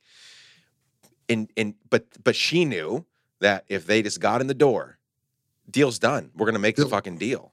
yeah yeah that's that hustle man It's the that's hustle. that that's that hustle that even just thinking about it it makes me emotional man thinking about um the shit we got to do to get by bro yeah. you know what i mean the stuff that we have to do to to to get by and i was i, I when i was talking about the incredible hulk thing i was thinking about how when i did the video before you call the cops um, Mhm. I've had so I, I, when I tell you I've had so many people all over the world say to me, especially white people. Um, one of the things that I love, Tyler, is you spoke so calmly and clearly and patiently and soft, and you didn't yell. Because you didn't do all those things, you were able to express your point in a way that was so much more effective. And I'm not I'm not saying that they're not wrong. I do think that wh- what I intentionally did on this video with purpose um, went farther in the world because of how I how I went about um, talking and speaking. Yep. But do not get it twisted. There was a whole lot of fucking yelling that took place before I put three minutes of my calm speak on video. Yep. There's a whole lot of struggle that took place before my mom decided I'm not going to use pronouns. She had to walk through some shit before she got to that point, you know? Um, I had to go through a lot of things before I was able to pen my story in a true and honest way. I spent two years in the desert, man. Two years disappearing, like thinking I may never come back into the real world. To come back and be able to say, let me speak my truth to you now that I've had some time to sit on this. You know? Um I, I, I'm trying, bro. I'm trying my best. This is going to sound like a big, a hard left we're taking. I'm trying my best to avoid this a subject that I don't know when this podcast is going to come out, but to not talk about, to not talk about the thing that happened within the last 48 hours on the Oscars with Will and Chris. Um, it's difficult because you're the first person that I've really had a conversation with um, uh, in a public forum about this. But uh, do you want to talk about it? Because that was I, one of the questions I had was wanting to get because you posted I, about it. I I do. I would love. Okay, let's go. Talk about. Let's go. Hard. It's not even a hard left because it's very. I mean, there's just a lot going on there. Um, let's go. And this go for ties it. into and it, it ties into what I was just talking about. Okay. Oh God! If there is anything that's going to ruffle, ruffle, ruffle feathers here, it's about to be like I need to try to control myself with what I'm about to say to you because you're the first person I've talked to about this. Man, I have posted some crazy shit on the internet before that having to do with. I posted a video called "These Are Our Kids" talking about trans kids. Yep. Okay. That has thousands and thousands of people that have viewed it and I have got less of a response. I, I got more of a response to this post that I I made about Will Will Smith and Chris Rock. More harsh response, more um taken out of contents response, like more anything from white women than I have ever in my life. Okay. Mm. So to, to give some context, when the Will and Chris thing happened for me, I was sitting in a bar, a restaurant, a bar restaurant with Jen, who's white. On the side over here on the TV next to us, we could see the see what was going on. And she goes, Oh, Chris Rock looks really young. And we start talking about it. We can't hear it. And so we carry on with our late night dinner. And suddenly my phone starts blowing up like bl- blowing up. My cousin FaceTimes me. I look over and I'm like, "What is happening?" And she was what like, "What just happened?" Yeah. She, I, I go, "Why are you Why are you FaceTiming me right now?" And she's like, "Tyler, did did this really ha- did this thing really happen?" And I, she explained. I was like, "What happened?" She explains it to me, and I went, eh, "That sounds like it probably really did happen." Is was my initial thought. And Jen sitting across from me, and she's like, "What's going on?" And she's watching me freak out. But I'm not freaking out, bro. Hear me. I am not freaking out because I am thinking, oh my gosh, the drama behind all this. Um, my first initial thought process was I need to talk to some other Black people. Mm. And she watched this happen with me. She watched this happen.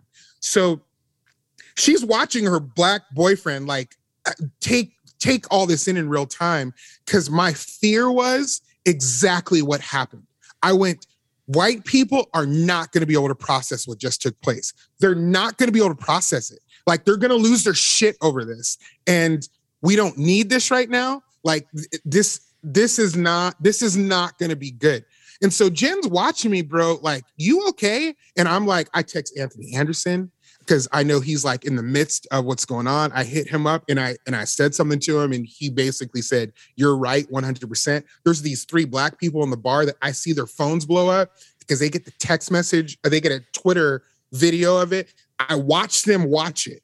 I walk over to them and go, let's talk about this. We I leave Jensen at the table. We have this whole moment. And the reason why I needed to have this moment amongst black people is because I was going,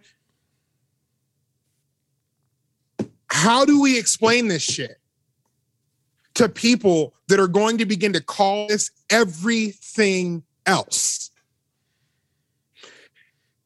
And so I didn't say anything, I didn't post about it. A very well-known white influential influential woman posts something not 6 minutes after it happens. And I look over to Jen and I went I can't I, I need this to not exist in the world what she just wrote. And and then that thing happened a million times before your eyes over the next 24 hours. Over the next 24 hours. The great part is this influential white woman who we were talking about the next morning came back and went, I talked to some black people and decided this probably wasn't the best thing to do. Please forgive me. Right. And Jen said to me, You were right. And I was like, I wasn't trying to be right. I'm just, I'm just letting you know, like, black people are having a different experience with this whole thing, man. And so all my all my posts said, man, um, is I the general post was basically this: Hey, y'all, this is family business. Let Chris, Will, Jada, who are lifelong friends, there's stuff we don't know. If you think Chris Rock just went, if you think Will Smith just went up and slapped a stranger, you are incorrect. All I know is there's some shit we don't know about and, and everybody's making commentary now talking about spousal abuse, domestic violence, talking about the aggression of black men in America and how if it were white people, it would be okay. Like they have now, people have delved into shit that yep. this was not about. So I encourage people, can you just do me the favor and lean into your black friends right now? Because sadly, and I opened up the whole thing with saying violence is bad, this is not good. But I also said, hey, sadly, this is something that's not new to us. We are not monolithic, but hear me.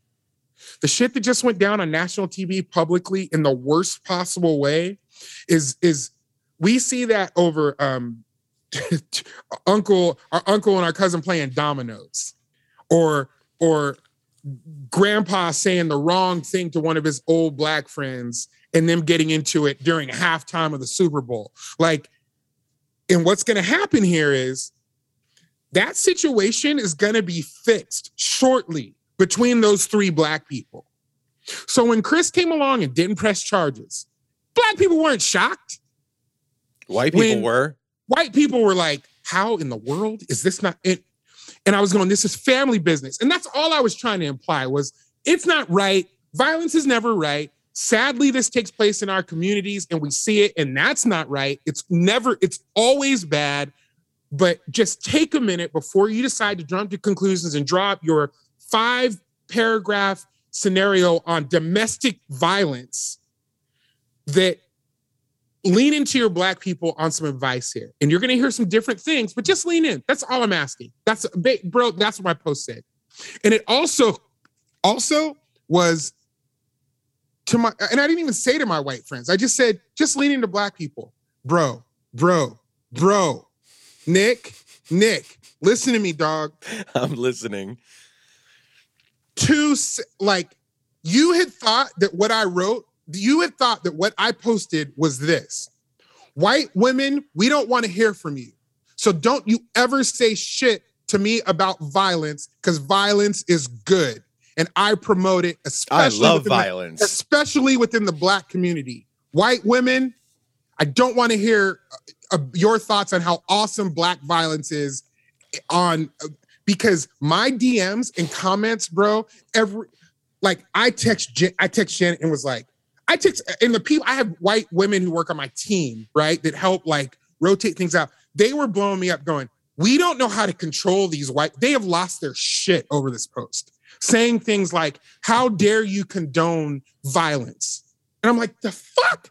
And saying, um, so what you're trying to say to me, Tyler, is that because black people in closed doors and families um, have had rumbles that that they can do this in front of my children on national TV. The fuck? Um, are you trying to tell me, Tyler, that you're excusing it because you're black? The fuck? Are you trying to tell are you trying to tell me, Tyler, because I'm white, I can't have a voice? The fuck? Like, bro, I turned off my comments to yeah. give my team a break. Yeah.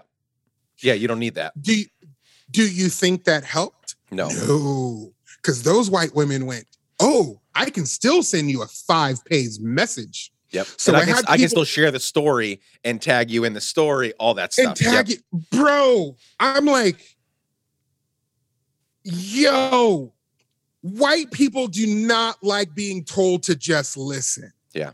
No. No, no, no, no, no. They, like they they do not like being told to just listen. And in the 24 hour period that I posted that commentary, here comes Will going, I'm sorry, this was bad. I suck. forgive me. We're handling this. I'm sorry, Chris. Here comes Jada going, all y'all that are bringing division, let's bring peace. Let's time for healing. Yep. Because this shit is not new to us. Let us handle this shit. Whew. Do you know the, the? It's even funny after Will's apologize came out, which I uh, uh, uh, uh, uh applaud. Like it was, it was there was no excuse making, there was no anything. It was just I'm sorry to Chris, I'm sorry to the Academy, I'm sorry to everyone.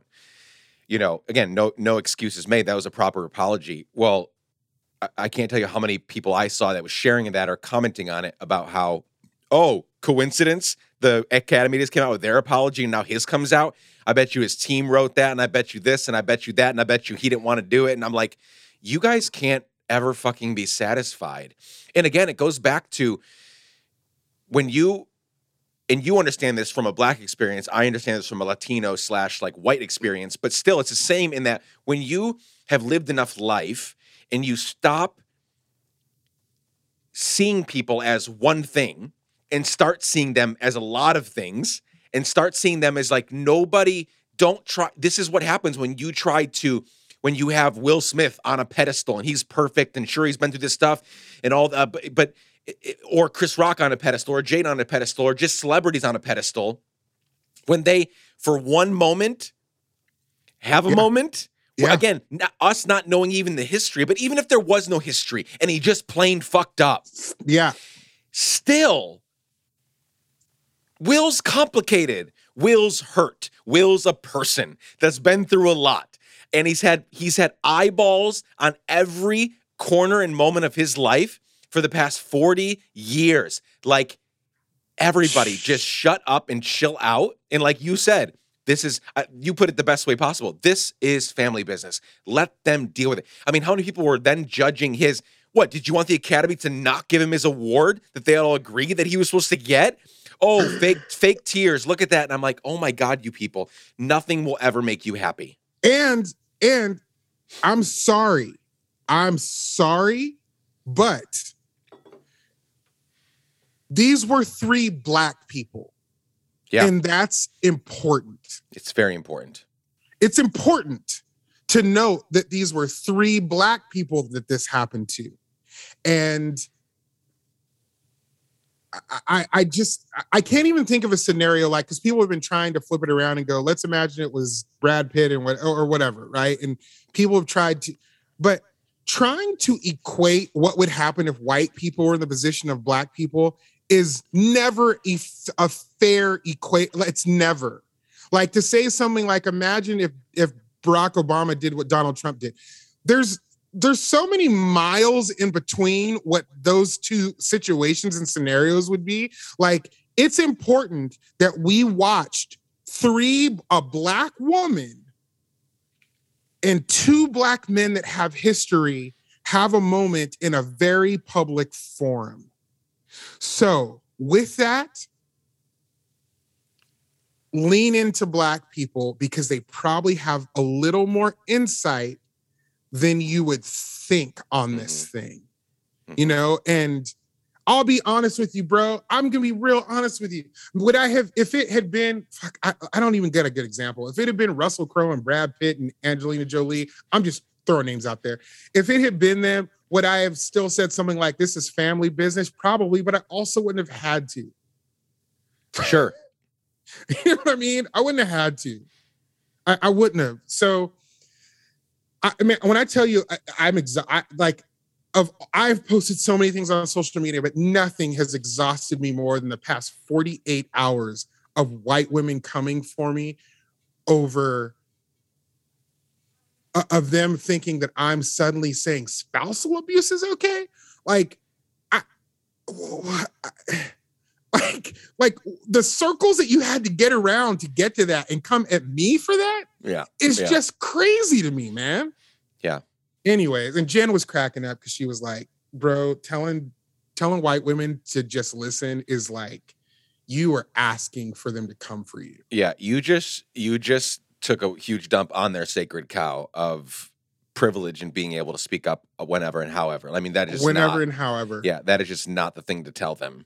It's well, I will say on top, like not just white women, white Christian women. Yeah. Yeah. I mean, that's a whole different thing. s- and I, You, I you said it, but not me. You said yeah, it, but not I no, You- I. I will say it. I mean, there is a special level of for being, and I'll I'll, I'll say this for being such an oppressed people group in and of themselves, right? If they're Yeah. part of conservative evangelicalism, then they have likely been suppressed and oppressed and repressed all their lives Sure. in different ways, right? Still to this day. And yet, in the midst of feeling, in the midst of not being able to be who they truly are, and not being able to lead in the ways that God made them to lead, and not being able to be fully themselves in their own marriages and families and in their own church ecosystem, they still find a way to be some of the worst people that I've ever met. oh man, bless it, bless it, Bless it. bless Well, it. thank you for sharing that. I I I I actually I I actually wasn't until you mentioned it when you were like, this might be a hard left turn. I didn't know if I was going to bring it up just because I had seen your post and you're a black man, sort of experiencing this through all of your ex- you're experiencing this through your lens and your experiences. And I was like, man, I don't know if we bring that up, but I'm glad I did. I'm glad you hinted at it and we did because I think. Thank you for sharing that, and that that's the best case scenario. What you shared. I mean, you clearly weren't. I, I've read the post. I have it up here on the side of my screen, yeah. just like looking at it. I'm like, in no way did you. People just aren't okay. I just don't know how to teach people to be okay with nuance and gray and messy. Yeah, And the longer we, the longer we choose a side that we think is, you know, not gray, not messy, not nuanced, like one of the one of the really practical reasons I want to stay okay with nuance and ok- is because it's going to come for me at some point and already has. Like Bro. these these these these and I'm a I'm a I'm about as left as they come on pretty much everything. mm-hmm. And I talk to my lefties all the time. I'm like, yo, you say that you're the party and the people of inclusion and progress in this, and yet you are so hateful toward all these people, not Mm, systems. mm. Be hateful toward the systems. I am very hateful toward our policing system. I am very hateful toward our criminal legal system and our for profit Sure. prison system and the Republican Party and da da da da. Like, name all these systems that are bad and w- should be demolished today, if not sooner. But we get into trouble when we start hating on individual people, and that's hard. I'll, I'll admit. But the more we hate on individual people because of certain parts of who they are, their political affiliation, uh, their their religious affiliation, and we just keep going, man, we better beware because it's going to come for us when we inevitably some some uh, very remote dusty skeleton gets ex, you know gets revealed or just something that we talk about online. And then it's like well you didn't show mercy toward others so the universe is now not going to show mercy toward you. And so in these situations like with with you know three black people having an altercation yeah everybody should just shut the fuck up and like watch it play out and it's not that big of a deal in the grand scheme of things, right? It just isn't. That's when you step back and think about it. It's like, yes, we were all watching the Oscars, so it seemed like a big deal. But it also isn't. It also is a culmination of all sorts of experiences and pain and history. Like you said, these people have known each other for the the, the large chunk of their lives. Chris and the, Chris and Will, they've known each other since they were children. right. So for you to just be like, look, I'm looking at these 20 seconds on stage, I'm gonna judge everything about it, man. It's just like we just How need to crazy is it, Nick? How crazy is it, man? That when when that happened, my thought, my first thought wasn't, I hope Chris is okay. My thought wasn't, oh, protect Jada. My thought wasn't, what's going to happen to Will's career. My thought was, what are white people going to do to fuck this up Oof. way beyond repair? That was my honest to God reaction. That Oof. happened, and I and Jen watched me go, "What's wrong?" And I'm like, "We, uh, no, people aren't going to be able to process this. Yeah. like people are not going to be able to process this in a way that's going to be well for any of these people." Yeah. and it wasn't. Ten minutes later, I looked at a post and went, Here, here's your first Yeah. example. Yeah, and that's You- a you unique know what I mean? experience. That's a unique experience that I couldn't even go through. Like you felt that because you knew it was coming, and I knew it was coming too. My first thought was, "There's more here. How's Jada doing?" Like, fuck, Yeah. man, like that's horrible. But I completely understand that what how how you felt and and every your worst nightmare came true and it's still coming true i mean just go check twitter half the tweets are still about this thing and they're all bad takes they're they're all bad takes and and and and so many of them actually have nothing to do with actually what actually took place. It gave people license and permission to begin to talk about domestic violence in the household black people and violence how black people handle situations privilege given to black people that have money. It, it, uh, every everything. As soon as it went down i went it's this is going to be bad. And um i i could i was way I, it was way worse than i could have possibly imagined anyways man let me say this really quick in, in Yep. reference to all of that and what you just said um when it comes to to when it comes to how I feel about people coming for us and this side of the other, man, um, people ask me all the time, Tyler, how is it that you have the patience and grace and ability to deal with all the craziness that comes towards you? How do you just not block, delete everybody who comes at you with crazy stuff? How do you still have the patience to walk through things? And um, it has something to do with kind of what you said, but I'm gonna get I'm gonna make it spiritual here for a second do it and I talk about this in my book. Um, and forgive me if I get emotional thinking about this, but it's just the truth, man. I have been to, I have been through too many things.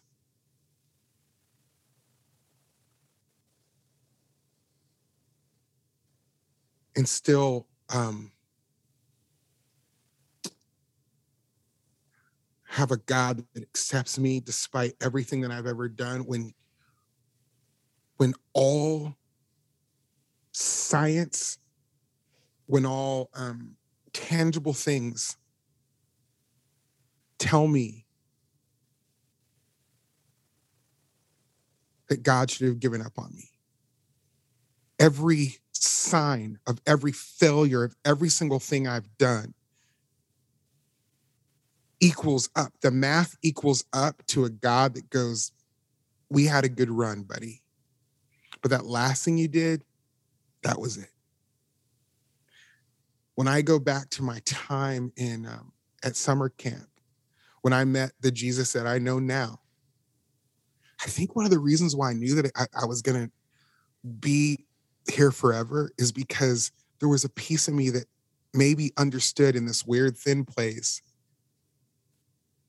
that I just encountered a God who was never going to not have grace for me. And that grace allows me to have a ridiculous amount of grace for other people, a unworldly amount of grace for people that I shouldn't. That Reverend Barber kind of grace, that Martin Luther King Jr. kind of grace, that kind of grace that you see from your parents when they should have kicked you out, but they kept you at home anyways for some people. I can't, Nick, not have that grace for others after I've received so much grace for myself. And so we live in a world where people want to go, we're done with you. And um, I serve a God who's never been done, done with me. So um, it's going to take an awful lot for me to be done with you. And I talk a little bit about, I think that a, bit, a little bit about that in the book as well. You know, that we all have a story to tell. And hopefully when we get to the end of it, we still want to be with each other. Thanks for sharing that. I love that your faith is behind your hope and your care for people and your uh, almost lack of ability to give up on people. Um, I love that. Thanks for sharing that. I think that's honestly a good, you know, we'll do a round two at some point. That's a good place to stop for now. Um, thank you for sharing all of that. Thank you for writing this book. Yeah, man. Thank, Thank you for reading it. Of course. Absolutely. It was a pleasure. And I hope everyone buys the book, not just to read or he- hear from Jimmy Kimmel at the beginning. It's a nice, it's a nice little foreword, but because the book after that. All of the words that you wrote or spoke in the audiobook. It's a great story. You're, I mean, at the same time that your story is no more special than anybody else's, they're all nuanced and special and complicated, and we're all just, you know, have lots of stories to tell. I love reading people putting it all out there. Yeah, man. Because it helps the way that you wrote the book, the stories you've shared today, the ways that you've talked about race and sex and faith and all the things that we've talked about today. Um, I think we've helped, hopefully, we have helped people listening just get more real themselves. If they're not writing a book, that's fine. I wish everyone w- would write a memoir. I, I think that should be everyone's task before they they you know sometime along their journey to write a memoir because every you know even even the most mundane you know life you know someone that lives in the hills of West Virginia and never get like imagine the stories right Right. Right. like I just love hearing from people and so again thank you for sharing I think you're amazing thanks. um, you too. and uh, let's do this again soon One hundred percent.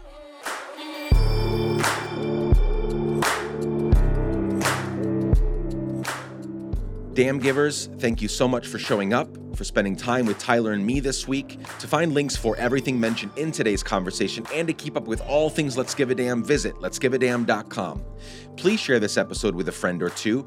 Please leave us a five star rating and review on Apple Podcasts. And please show up next week. We have many more incredible conversations coming your way. Chad Snavely, Jess Collins, and the incredible team at Sound On Studios made this episode. The music is by our friend Propaganda. You can reach out to me anytime and for any reason at hello at. I love you all. Be safe. Keep giving a damn. Bye for now.